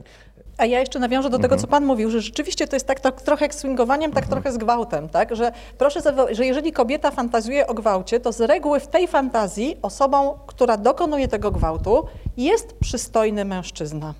Tak? Odbywa się to w miejscu jakimś, które jej się podoba. Często to jest e, jakaś, jak to się nazywa, co się myje samochody? Myjnia. Dziękuję. Na myjni, albo w jakimś gabinecie, albo w momencie, kiedy ona gdzieś przychodzi, tak? albo z mundurowym, tak? albo u lekarza, ale tutaj wszystko odbywa się na takich przyjemnych warunkach. Nawet jak tam jest pewien rodzaj dominacji i przemocy, to jednak to nie jest taka dominacja, którą przemoc, którą się czuje. Tak? W związku z tym ten przebieg, ten scenariusz jest tak naprawdę zupełnie inny od realnej sytuacji gwałtu. Tak? I to jest jak gdyby to, co różnicuje, że tu mamy pewne upodobania co do tego, jak on będzie wyglądał, jak on będzie się zachowywał, tak? co on będzie robił, co on będzie mówił, ale tak naprawdę mnie nie boli. I to jest sytuacja, którą ja przeżywam w myślach, a nie przeżywam realnie. I to jest zasadnicza różnica. Chodzi tutaj o kontrolę, prawda? No bo to jest bardziej to, że ma się kontrolę nad własną fantazją i w związku z tym e, ta kontrola nad własną fantazją powoduje, że, że ta fantazja jest w jakiś sposób jakby przewidywalna, prawda? No a, ta- a ta realność jest, jest tym elementem, który, który powoduje, że, że ona nie jest. E, Jakieś jeszcze może pytania? A ja dodam, bo, refleksje? e, bo, bo e, ja myślę, że myśmy też, ja wpadłem w pułapkę, nie będę mówił za was, ale ja wpadłem w pułapkę. Ja, przecież bardzo wielu mężczyzn marzy o tym, że są zdominowani w seksie, a my ani razu, ale ani razu nie powiedzieliśmy o tym, że mężczyźni marzą o tym, żeby byli zgwałceni, że są zgwałceni. A także w przypadku kobiet mówimy o gwałcie, bo też już mamy tak, tak, tak to uwarunkowane. A przecież wielu mężczyzn marzy o totalnym zdominowaniu, o byciu de facto zgwałconym przez kobietę. I tutaj znowu, i dlatego ja myślę, że męska seksualność jest represjonowana, bo nawet we mnie i mam wrażenie w nas pokutuje cały czas przekonanie, gdzieś tam w głębi, mimo tego, że ja racjonalnie wiem, że to jest absurdalne, że mężczyzny nie da się zgwałcić. I że jak mężczyzna chce, to to nie jest gwałt. Mhm.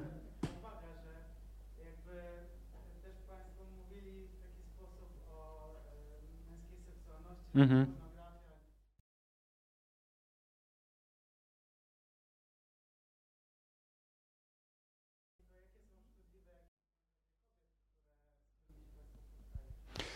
Pan, nie wiem, czy Państwo słyszeli, pan, pan mówi o tym, jakby, jakie są, pyta, jakie są szkodliwe fantazje kobiet, z którymi myśmy się spotkali. E, ja muszę się zastanowić, bo co to znaczy, nie, dlatego, że chciałbym sprecyzować, co to znaczy szkodliwe, tak, bo, bo, no bo tak samo rozmawiamy o tych właśnie, kiedy, kiedy, kiedy kobieta jest nadużyta, o, o fantazji, tak jak, jak właśnie o tym, że mężczyzna e, tak ma fantazje związane z pornografią. Jak, w przypadku kobiet to trochę inaczej wygląda, bo jeśli chodzi o zaburzenia preferencji, w większości to dotyczy jednak mężczyzn i to też badania pokazują, to nie jest jakiś seksizm. Natomiast jeśli chodzi o kobiety i o fantazji, to przychodzą mi do głowy takie osoby, które zaczęły fantazjować o pewnym rodzaju zachowań seksualnych, które sobie właśnie utrwaliły. Tak? Pamiętam taką osobę, która utrwaliła sobie w okresie dojrzewania pewien sposób zaspokojenia seksualnego, który wiązał się ze specyficzną techniką masturbacji. Tak? I ona w fantazjach później powielała ten schemat, który miała w życiu realnym. I jak sobie zaczynała wyobrażać, jak ona to robi, to odczuwała podniecenie i zaczynała to robić. To był schemat, który wykluczał współżycie seksualne. Tak? I jak gdyby taki mechanizm tak samo, jeśli jest to jakiś mechanizm, który jest ściśły, określony, specyficzny i wyklucza współżycie, w przypadku pary może mieć destrukcyjny charakter, a nawet ma destrukcyjny charakter, bo taka osoba nie osiągnie podniecenia i satysfakcji, czasami w inny sposób niż ten, który jest upodobaniem zgodnym z fantazjami. Ja myślę o fantazjach seksualnych seksualnych e, kobiety, które dotyczyły wielu partnerów seksualnych. I dla niej rzeczywiście to był problem, że ona będąc w stałym związku cały czas marzyła o wielu partnerach seksualnych, o w kontaktach z wieloma przypadkowymi mężczyznami. I dla niej to z kolei było, e, tak, no to ją chroniło przed bliskością, bo, bo rzeczywiście dla niej bliskość była zagrażająca. I w jej fantazjach ona angażując się w relacje z przypadkowymi mężczyznami, de facto dystansowała się od mężczyzny, w którym, z którym była w bliskiej relacji. Ale tu było pytanie od Oli. dobrze? Proszę odpowiedzieć o tych destruktywnych fantazjach kobiet. Tutaj jest takie ciekawe, a, e, znaczy e, bardzo ciekawe jest, e, bardzo ciekawe jest opracowanie, że oczywiście mówimy o pornografii jako o tym wymiarze, e, wymiarze mm, e, jakby degradacji mę- jakby męskości. Natomiast u kobiet na przykład dużo spustoszenia zrobiły, proszę Państwa, seriale i wyobrażenia, które kreowane są na przykład, e, na przykład poprzez, e, poprzez seriale. To znaczy to wyobrażenie... Proszę? Wspaniałe stulecie, dokładnie, ale też klan i tak dalej, i tak dalej. Bardzo dużo nierealnych oczekiwań. I tutaj. Ale to z badań wynika. Jasne, ale to jakby trochę bardziej miękkie są, te, e, mię- miękkie są te umiejętności. Widzę, że tutaj, Kasiu, chcesz przejąć. E, Trochę nawiążę, teraz się pozwolę zgodzić z Tobą. Dlatego rzeczywiście czasami y, to, co dotyczy kobiet, to że ich wyobrażenia dotyczące seksualności i też fantazji często oparte są na takich wizjach bardzo romantycznych. I teraz zobaczcie Państwo, no też seriale czy filmy o miłości dla kobiet są na prostym scenariuszu opracowane. Tak? Z reguły on jest przystojny, bogaty, jeździ przynajmniej szybowcem, lata, tak? Ma do dyspozycji wszystkie hotele. I teraz jak my się, tak jak mężczyźni się naoglądają różnych kobiet, tak jak my się naoglądamy takich scenariuszy, tak? a podjedzie Toyotą Yaris, no to przepraszam, ale taki mężczyzna ma mniejsze szanse, jak myślę, że inne mają samoloty, inne mają, nie wiem, Mercedesy, jachty, on je zabiera, tak? I tak kształtujemy swoje wyobrażenie, że on zamiast na białym koniu ma do nas przylecieć, to wtedy realny, przeciętny mężczyzna nie ma szans z taką fantazją, tak? A już pani oddaje. Już zapomniałam. Żartuję. E, Ja miałam takie pytanie, czy e, nasze fantazje mogą zależeć od samooceny i czy są jakieś badania w tym zakresie? E, czy nasze fantazje mogą, Ola pyta, Ola wybitna studentka e, z SWPS-u, e, pyta o to, czy nasze fantazje seksualne, e, tak, czy samoocena wpływa na nasze fantazje seksualne? Tak. Podobnie jest nawet w zakochaniu, w takich fantazjach romantycznych. I, tak, i to w, w pracy z, z pacjentami, w pracy psychodynamicznej, jak, jak, jak, jak rozmawiamy z pacjentami, jak, jak, o czym marzą w momencie zakochania. Osoba, która ma dużą, du, tak dużo pewności siebie, duże poczucie własnej wartości, będzie miała fantazje skupione wokół tego, że jest chciana i kochana. Czyli na przykład jak dziewczyna jest zakochana, to będzie fantazjowała o tym na przykład i często fantazjujemy, mamy takie proste fantazje, tak, że on ją odbiera na dworcu, jak ona wraca, że on stoi pod uczelnią, że on do niej dzwoni i tak dalej, i tak dalej. A te fantazje osób, które mają tak ujmijmy to tak zaniżone to poczucie własnej wartości, e, będą się głównie skupiały na lęku, na tym, że on mnie rzuci, ona mnie zostawi, tak? To, to jest tak jak e, tak z, z tym, że dostajesz SMS-a i pierwszy, tak, a o 18 jesteście umówieni, o 17.30 dostajesz SMS-a, wychodząc z uczelni i twoja pierwsza myśl, zanim odczytasz SMS-a jest pewnie odwołał spotkanie, tak? A tu odbierasz, patrzysz i mama mówi kup kartofle, jak będziesz wracała, no. I jeszcze mogą być, jak gdyby przychodzi mi to do głowy, bo też to, y, jak gdyby nie powołam się na badania, powołam się na doświadczenie w gabinecie, że w przypadku osób z, jak gdyby z zaniżoną taką samooceną albo z niepewnością w roli kobiecej czy w roli męskiej, czasami fantazje mają kompensacyjny charakter. Czyli na przykład, jeśli e, ja obawiam się kontaktów na przykład z mężczyznami, to mogę mieć fantazję, w których właśnie nawiązuję szereg różnych kontaktów, tak? w których jak gdyby spotykam mężczyzn. Jeśli czuję się nieatrakcyjnie, mogę mieć też fantazje, w których potwierdzam swoją atrakcyjność. Więc czasami to może być też taki kompensacyjny charakter do jak gdyby tych rzeczy, które mam. Ja podejdę, proszę się zgłaszać. Znaczy ważny jest też aspekt, bo tutaj, że one się zmieniają oczywiście od samooceny, ale nie powiedzieliśmy o tym, one się też zmieniają z wiekiem. E, Jakby inne, jeżeli popatrzymy na strukturę tych fantazji i badania dotyczące właśnie jak, w jakim wieku, o czym się fantazjuje, to trochę inne są, jest dynamika fantazji u osób młodszych, a inna jest dynamika fantazji u osób dojrzalszych. I oczywiście takim doskonałym przykładem jest to, czy jest ktoś przed inicjacją, czy po inicjacji, ale też jakby z wiekiem ten, ta jakby grupa fantazji e, też, się, e, też się zmienia. Poza tym, że, że tutaj oczywiście oczywiście koreluje to e, z samooceną. Ja mam takie pytanko. Czy niebezpieczne, kiedy niebezpieczne jest to, kiedy na przykład pewna osoba ma pewne fantazje seksualne, które się powtarzają wielokrotnie, wielokrotnie, natomiast wie, że nie ma szansy spełnienia tego typu z fantazji z partnerem, z którym jest obecnie. Czy w pewnym momencie te mm, różne fantazje mogą przejąć jakoś tam władzę nad jego seksualnością? Czy jest to na przykład całkowicie zdrowe zjawisko i po prostu trzeba, taka osoba powinna je zbagatelizować i żyć szczęśliwie dalej? Gdzie tego pełnego szczęścia, prawda, nigdy nie będzie w stanie uzyskać, ponieważ cały czas będzie w pewien sposób nękana przez e, swoje fantazje. Tak, tak, to możesz odpowiedzieć. Tak. E, Bo ja myślę, że wiele osób w, związkach, albo nawet nie w związkach, ma fantazje seksualne, których nie będzie w stanie zaspokoić w tym związku. No i generalnie no, my jako ludzie jesteśmy osobami popędowymi i trochę no, też w ogóle w wychowaniu tak uczymy się, żeby regulować tą naszą popędowość. I ja, ja absolutnie uważam, że tak, że są, jest wiele takich osób, które po prostu dokonuje wyboru. Mam fantazje seksualne, no przecież wiele osób ma fantazje seksualne, nie, nie powiem wszyscy, bo nie chcę tak generalizować, tak, ale wiele osób ma fantazje seksualne, nawet nie chodzi o jakąś symbolikę i tak dalej, ale zwyczajnie o świeżym penisie, o świeżej waginie, o świeżych piersiach i o świeżych ramionach, po prostu. I i no tak, przecież, przecież ma, mamy je państwo i świeżych, nie, nie, ja nie mówię młodych, tak? Ja, ja nie, nie, nie mówię młodych, bo ja tego tak nie, nie, nie, nie- nie zaznaczam. Efekt nowości Tak, po prostu. efekt nowości i ale jednak wiemy, że chcemy być z tym partnerem. Ja słyszałem ostatnio badania profesora jednego, który mówił o tym, że człowiek z natury nie jest monogamicznym, monogamiczny. Ja mam jednak więcej trochę, znaczy mam, mam, chyba jestem może, nie wiem, mam więcej pokory do natury ludzkiej. Ja znam pary, które są dziesiątki lat sami z sobą i mój znajomy, który ma 70 lat mówi, miliony razy miałem ochotę, chciałem, ale dla mnie to było ważniejsze. Dokonałem wyboru i się go trzymam, jestem szczęśliwy. I ja myślę, tak jak pan się pyta o tym, czy, czy rzeczywiście, tak, no ja myślę, że to jest nasz wewnętrzny kompromis. Nasz wewnętrzny kompromis. Oczywiście, że będą osoby, które pójdą, zdradzą, przyznadzą, przyznają się albo nie, ale wiele osób dokonuje takiej decyzji, chcę, ale tego nie zrobię. A jeśli pojawi się coś takiego, że muszę to zrobić, to, to jest właśnie to, co Kasia mówiła o...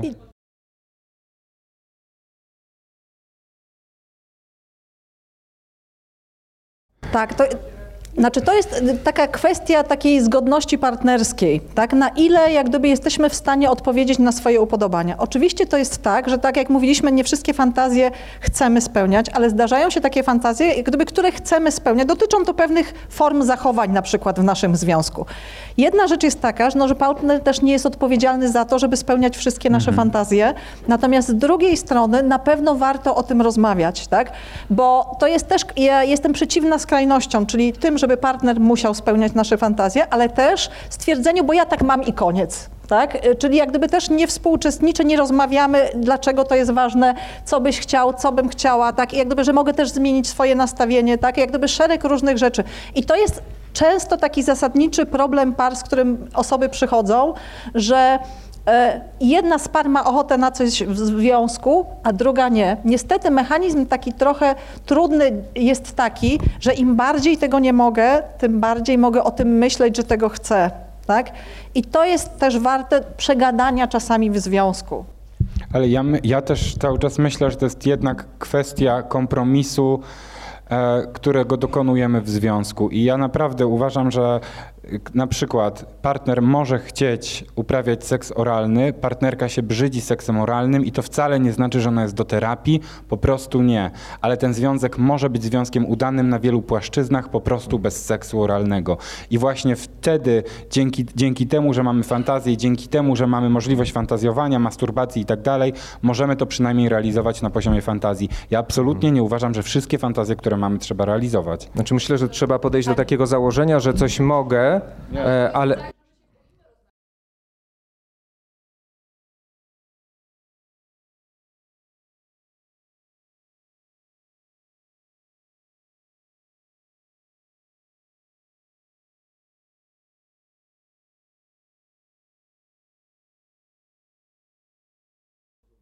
Tak, ale w terapii czasami pierwszy etap to jest edukacyjny. Bardzo dokładnie. często to jest to, co ja zawsze też powtarzam na każdej debacie, że jak przychodzi para, to czasami para, która ma problem z seksualnością, ma już problem z mówieniem o seksualności albo z nazywaniem pewnych rzeczy. Przychodzą i mówią, proszę pani, my mamy problem w tych sprawach. Tak? Albo jak już w sprawach łóżkowych, albo wie pani, no to mi się dzieje, tak? I jest trudność z nazwaniem, trudność nawet z powiedzeniem słowa członek, pochwa, współżycie. Ja nie mówię o osobach, które nie wiedzą, jak się to nazywa, tylko chodzi o to, że to jest krępujące nawet mówienie o tym, tak? A co dopiero mówienie o tym, jakie są nasze potrzeby, jakie są upodobania, jakie są nasze granice, na co się mogę zgodzić, a na co nie, a na co potrzebuję czasu, żeby jak gdyby też do tego dojrzeć. Więc trudno jak gdyby tutaj mówić o fantazjach, jeśli my w ogóle nie rozmawiamy, czy nie nazywamy, czy nie rozmawiamy o sobie i o swoich potrzebach. Znaczy jest tu taki mit społeczny, który my mamy, że spotykamy tą drugą połówkę i ta druga połówka jest doskonałą naszą kopią, więc powinna, znaczy ma te same potrzeby, potrafimy czytać w jej oczekiwaniach, e, jakby projektujemy na niej własne doświadczenie. I na przykład tutaj kwestia, kwestia zdrady, ja odnoszę się też do, do gabinetu, jak to różnie jest postrzegane, e, bo na przykład mm, e, pamiętam, pamiętam jakby dyskusję na temat zdrady w gabinecie z dwoma parami. Jedna, jedna osoba z pary powiedziała coś takiego, że e, kobieta, że jej nie przeszkadza, że jej partner e, co jakiś czas ma inną kobietę. Ona, ona to artykułowała właśnie w taki sposób i dla niej to nie jest zdrada. Zdradą by było wówczas, kiedy on by się zaangażował i odszedł. A pamiętam też inną sytuację, kiedy e, kobieta przyszła z takim problemem, że ona nie jest w stanie wytrzymać tego, że jej partner ma przyjaciółkę. To była, jakaś, to była przyjaciółka od dzieciństwa, e, mieli, no lata się znali, nigdy nie wszedł z nią w związek, no ale gdzieś traktował ją jako przyjaciółkę. Kobieta przychodzi z tym problemem, że dla niej to jest nie do przejścia, bo wiąże, czy oni są jakoś uczuciowo związani, nigdy z sobą nie sypiali, ale jednak jest to już zdrada, bo dla niej ona się czuła tym w wymiarze e, zraniona. Ale do czego wracam? Każda osoba inaczej to definiuje. To, co pan powiedział o przysiędze małżeńskiej, no to jest tak, gdzieś podejmuje się to, bierze się to na wiarę, że ta druga osoba jest podobna. To jest właśnie ten mit, że to są, nie, dwa serca się, spod- dwie połówki serca się spotkały, więc jest identyczna osoba. Dopiero po jakimś czasie e, te pary przychodzą i widzą, że są właśnie w tych, w tych normach, w tych oczekiwaniach pojawia się, e, pojawia się zgrzyt, że, że, że no właśnie, wy- wychodzi jaki rzeczywisty jest ten partner i jakie rzeczywiste ma potrzeby ta partnerka, ale oni nie potrafią, e, nie potrafią e, ze sobą rozmawiać. I tutaj, i na tej podstawie jest tutaj, i tutaj jest jakby najwięcej pracy, bo, bo ten element edukacyjny wręcz jest podstawą w ogóle takich oddziaływań terapeutycznych, że my uczymy parę, jak ma między sobą rozmawiać na temat seksualności. Bo to bardzo często są takie niedomówienia, uśmieszki albo, albo dyskusja bardzo już zaawansowana, natomiast nie ma, tego, nie, nie ma tej bazy, które, której ta para nie wytwarza.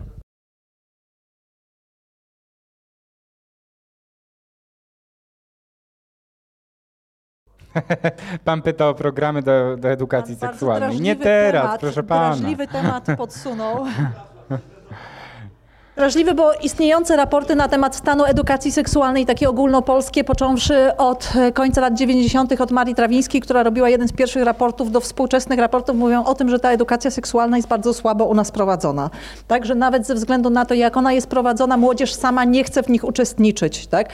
W związku z czym chociaż bardzo aktywnie uczestniczy w spotkaniach Michała. Tak? Więc to jest jak gdyby kwestia prowadzenia jak gdyby tego. Natomiast e, to rzeczywiście jest tak z tymi, że dobrze zaczynać wcześniej, bo tak naprawdę to, co ja zawsze mówię, jak pracuję z rodzicami, że uczenie nas w części ciała i takiego swobodnego mówienia i nazywania części ciała, żeby nie było podziału na części ciała gorsze i lepsze, na te, które mają nazwę i te, o których się nie wspomina, ale żeby mówić to kulturalnie i takim normalnym językiem, to to już się zaczyna w momencie, jak uczy, uczy się dziecko mówić, jak jest w przedszkolu, to dla niego słowo łokieć, szyja, głowa czy członek dokładnie oznacza to samo. To my mamy skojarzenia do słowa członek, dziecko nie ma. W związku z tym, jak my nauczymy operowania poprawnym słownictwem, to po pierwsze to jest profilaktyka przed tym, żeby mniej jak gdyby używał wulgarnego słownictwa w okresie dojrzewania. Mówię mniej, bo tego się nie uniknie, myślę, ale przynajmniej, żeby wiedział, że członek to nazywa się członek, a nie jak na przykład y, dzieciaki mnie pytają, czy można to jest poprawne określenie, czy też nie, tak? Czy to jest wulgarne, że oni czasami nawet nie rozróżniają, bo nikt im nie mówi i później w dorosłym życiu mają trudność.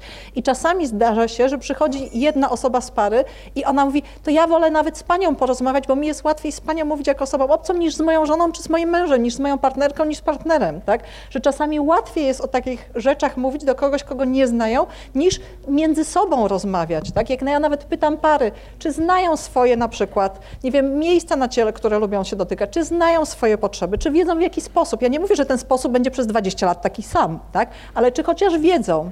Bardzo często pary mówią, nie, ja się tylko, my tak robimy cały czas, więc chyba jej pasuje, tak?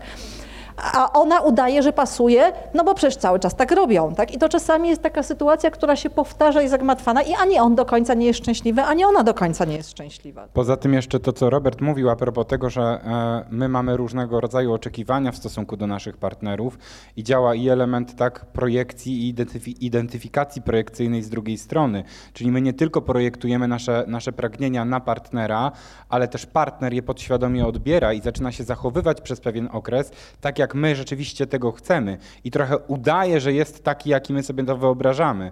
Dlatego e, ten moment, kiedy ten czar pryska, to co Helen Fisher opisała jako koktajl hormonalny, który trwa od 3 do 6 miesięcy w początkowej, w początkowej fazie związku, kiedy to pryska i my mamy okazję tak naprawdę zauważyć po drugiej stronie odrębną od nas realną osobę, to jest bardzo kluczowy moment dla par. To jest to, co Wojciszko opisuje na bazie Stenberga, tak, y, czy, czy przejdą do tej fazy pełnego związku, związku z romantycznych początków, czy nie. Czy uznają, że ta druga osoba jest odrębną osobą z odrębnymi fantazjami seksualnymi i czy to, czy, czy to uznają. Jak pani tutaj pytała o to, czy pary w ogóle, że, że niektóre pary nie umieją w ogóle rozmawiać o tych fantazjach seksualnych i być może taka psychoedukacja by im pomogła, to ja myślę, że dla wielu par w ogóle jest trudno dopuścić do siebie to, że moja żona, moja partnerka, mój mąż, mój partner może w ogóle fantazjować o drugiej osobie, o innej osobie niż ja, bo no, często jednak wypieramy, że w ogóle ta osoba ma fantazje seksualne i tym samym w ogóle deseksualizujemy tą osobę na użytek nasz, tak? Bo wtedy mamy bezpiecznego misia, który tak naprawdę no, tam siedzi w tych kapciach, ogląda ten Eurosport, o czym on tam fantazjuje, nie? A on ma rozbuchane fantazje seksualne. Znaczy jeszcze też patrzymy... A, ja podejdę.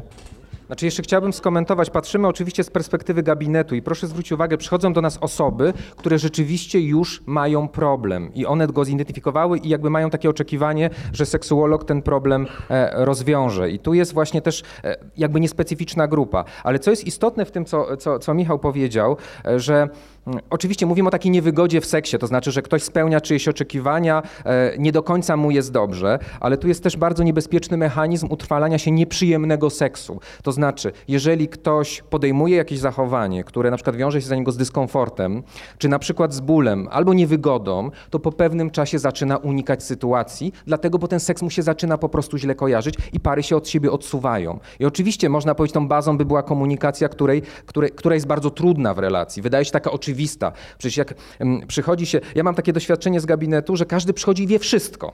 No bo każdy wie wszystko o seksie, prawda? Seks jest czymś, o czym wiemy instynktownie. To jest ta, jeden z takich mitów, który funkcjonuje w naszej kulturze. No, że każdy wie.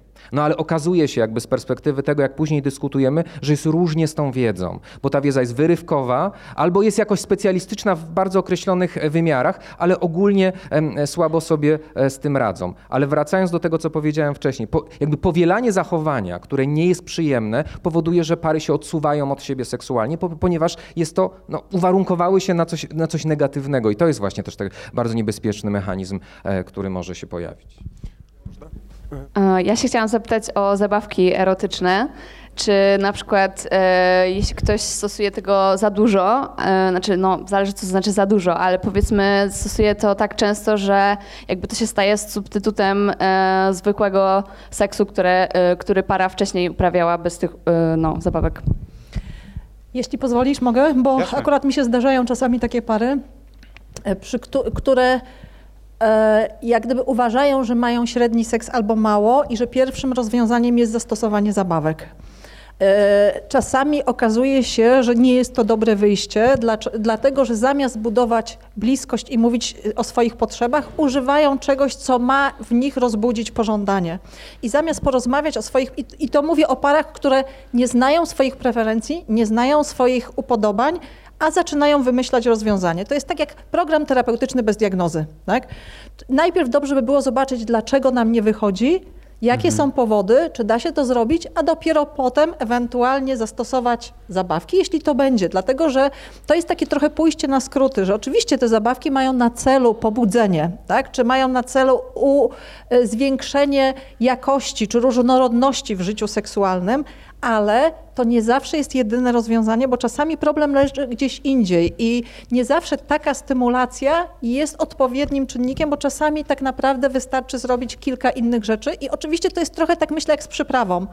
One fajnie, jeśli przyprawiają nam seks, jeśli lubimy, ale jeśli staje się przyprawa daniem głównym, to czasami może to powodować trudność. A ja bym jeszcze chciał tylko dodać, bo Robert powiedziałeś, że pary przychodzą do ciebie i one chcą od seksuologa rozwiązania i pewnie są, jest pewnie taka grupa par, ja raczej spotykam pary, które przychodzą e, z taką bezradnością i z tak ogromnym cierpieniem, że oni chcą po prostu pierwszy raz w życiu o tym z kimś porozmawiać. A to, czy będzie rozwiązanie, czy, czy w ogóle cokolwiek zrobimy, to jest zupełnie inna sprawa. I myślę, że to jest zupełnie inna kategoria też par, ale najczęściej to są ludzie, którzy są po prostu po latach ogromnej bezradności, z potwornym cierpieniem. Ja jeszcze tylko mam wrażenie, że nie odpowiedzieliśmy panu tutaj na pytanie. Bo ja nie wiem, jak na to odpowiedzieć.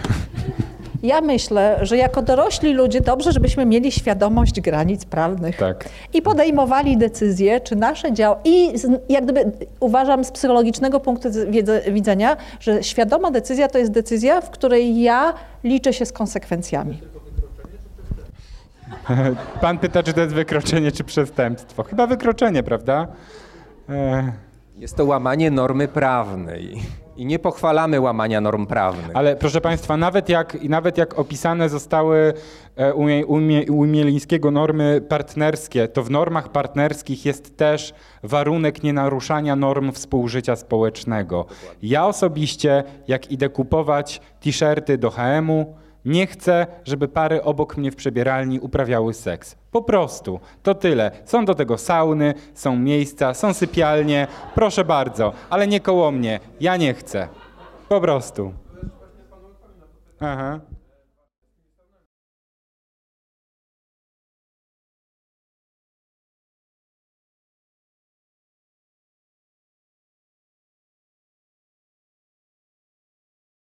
E, są. Są, są. Są takie miejsca. Z, są takie miejsca. Tak, to już jest po, po, po debacie. Proszę Państwa, zachęcamy do przejrzenia internetu. Są.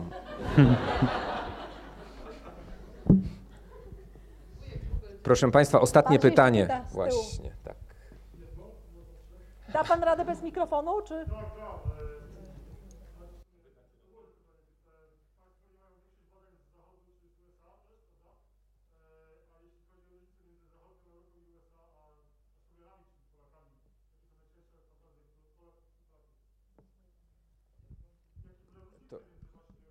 To właśnie mówiliśmy to. Znaczy, przynajmniej z dostępnych mi badań i ja sama robiłam badania na grupie 300 osób. Nie są to duże badania, ale gdzieś tam też pokazywały, jak gdyby i te wy- wyniki, które mi wyszły, są kompatybilne do wyników profesora Starowicza między innymi, które były robione, badań, e, że tak naprawdę, jeśli chodzi o Stany Zjednoczone i o nas, one są w miarę podobne, dlatego, że my jesteśmy w kręgu kultury zachodniej. E, I stąd tak naprawdę różnice są procentowe, ale jednak najczęstsze fantazje, jeśli mogę powiedzieć, me, takie z grupy na przykład męskich fantazji, to jest seks grupowy, tak, albo seks w trójkącie, sp- czyli nie tyle, że grupa większa, trzy osoby, najczęściej kobiety, seks z dominującą partnerką, e, e, albo z partnerkami dominującymi, e, kontakty oralne naj, bardzo często, tak, kontakty analne, jeśli chodzi już o konkretne grupy zachowań na przykład, e, plus kontakty z, z młodymi partnerkami, z nastoletnimi partnerkami, to też jest częsta fantazja. W przypadku kobiet e, to były fantazje bardzo często dotyczące e, w większym stopniu dotyczące gry wstępnej niż kontaktów, czyli na przykład pocałunki, pieszczoty, cały rozwój gry wstępnej, jak to się działo, gdzie to się działo, w jakich okolicznościach, przyrody również. U panów mniejsze znaczenie okoliczności przyrody.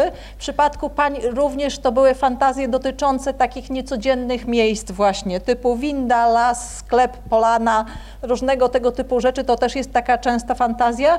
E, Często w przypadku kobiet to były też fantazje dotyczące mm, takich e, Też, tak jak mówię, gdzieś jedna trzecia kobiet fantazji dotyczących kontaktów homoseksualnych, które też ko- niekoniecznie chciały przynosić rzeczywistość, tak? bo to jest jak gdyby też kwestia e, jak gdyby e, interpretacji tych fantazji, tak? ale też takie o mężczyźnie dominującym, o takiej e, większym braniu odpowiedzialności przez mężczyznę na przykład, tak? takie właśnie z uległością, z dominacją, to były takie częste fantazje kobiet. A jeszcze taka różnica jest, bo w tych badaniach, e, na przykład w kulturze azjatyckiej, czy e, to jest dużo fantazji dotyczącej jakby przybierania różnych ról. To znaczy częściej pojawiają się te fantazje dotyczące, dotyczące tego, że na przykład mężczyzna wchodzi w rolę kobiety i też przebiera się za kobietę. W naszej kulturze jest tego mniej. A jeżeli chodzi o badania, to ciekawe na przykład e, odnoszą się do porównań dotyczących seksualności, to gorzej nam wychodzą porównania do Europy Zachodniej, ale o wiele lepiej, e, jeżeli chodzi o Stany Zjednoczone, głównie o ten pas konserwatywny. I jakby te badania są bardzo podobne do badań e, często polskich, te, te właśnie z tego pasa biblijnego Stanów Zjednoczonych. Mniej, mniej jeżeli chodzi o Europę, Europę Zachodnią, jeżeli popatrzymy e, jakby, jak badania. I to właśnie ta różnica o tych przebierankach. To, to tego, tego u nas w naszej kulturze jest, jest zdecydowanie, e, zdecydowanie U mniej. nas są przybieranki, ale bardziej w zgodzie z płcią. Tak, i z rolą. E, czyli na Tak. przykład u, u mężczyzn dominują pokojówki, lekarki, nauczycielki na Mhm. przykład, tak? Proszę, pan chciał się powiedzieć coś? Nie. Natomiast w przypadku kobiet, no to czasami właśnie mundury wojskowi, Mhm, myjnia właśnie, czy hydraulik, które, ale to czasami też jest po filmach, tak? Jeżeli na jakimś filmie gdzieś jest jakaś scena, to dokładnie fantazja też jest jak gdyby tym, co się zobaczyło, tak? Tym, co się e, jak gdyby gdzieś tam widziało, albo jakaś fajna scena erotyczna z filmu. To też bardzo często kobiety mają tak, że na przykład jak była scena, nie wiem, czy Państwo pamiętają jeszcze tą scenę z Titanica, zdaje się, gdzie ona trzymała tak, a niektórzy kiwają głowami, to widzę ze śmiechem. Tak, tak, dokładnie. To była, by- że bardzo często, przynajmniej ja to obserwuję, że w gabinecie zdarza się, że jak jest taki film, gdzie jest taka scena erotyczna, która się bardzo podoba, to ona staje się jak gdyby punktem wyjścia do fantazji. I na przykład wiele kobiet później po Titaniku nie rozmawiało o Titaniku jako o Titaniku, tylko wspominało tę scenę, jak on, tam widać, tam za dużo nie było widać, tak, zaparowana i dłoń, ale to było jak gdyby punktem wyjścia do fantazji, które tworzyły. Tak, na pewno. A mężczyźni to, co było zaparowane. Najseksowniejszym mężczyzną świata w zeszłym roku został aktor, który grał w 50 twarzach Greya. Tak to był przez czytelniczki e, jednego z magazynów okrzyknięty. Wielkie, wielkie badanie w Stanach Zjednoczonych, znaczy wielkie, wielki sondaż i tam był e, numerem jeden był. Więc to też pokazuje, że niestety ta e, kultura masowa może rozbudzać, ale też te fantazje Ale myślę, że niestety, dużo robił mu szybowiec, czy samolot. Nie Helikopter. rozróżniam. Helikopter, dziękuję. No to, to, to, to, to tak. Proszę Państwa, no niestety musimy już kończyć tą dyskusję, bo nam transport do naszych domów czeka. E, Dobrze, proszę Państwa, e, chcieliśmy podziękować no, za żywą i też własne doświadczenia, że Państwo się dzielili. E, To, to, to naprawdę, to naprawdę jest, jest, jest bardzo, bardzo istotne. Dziękuję bardzo.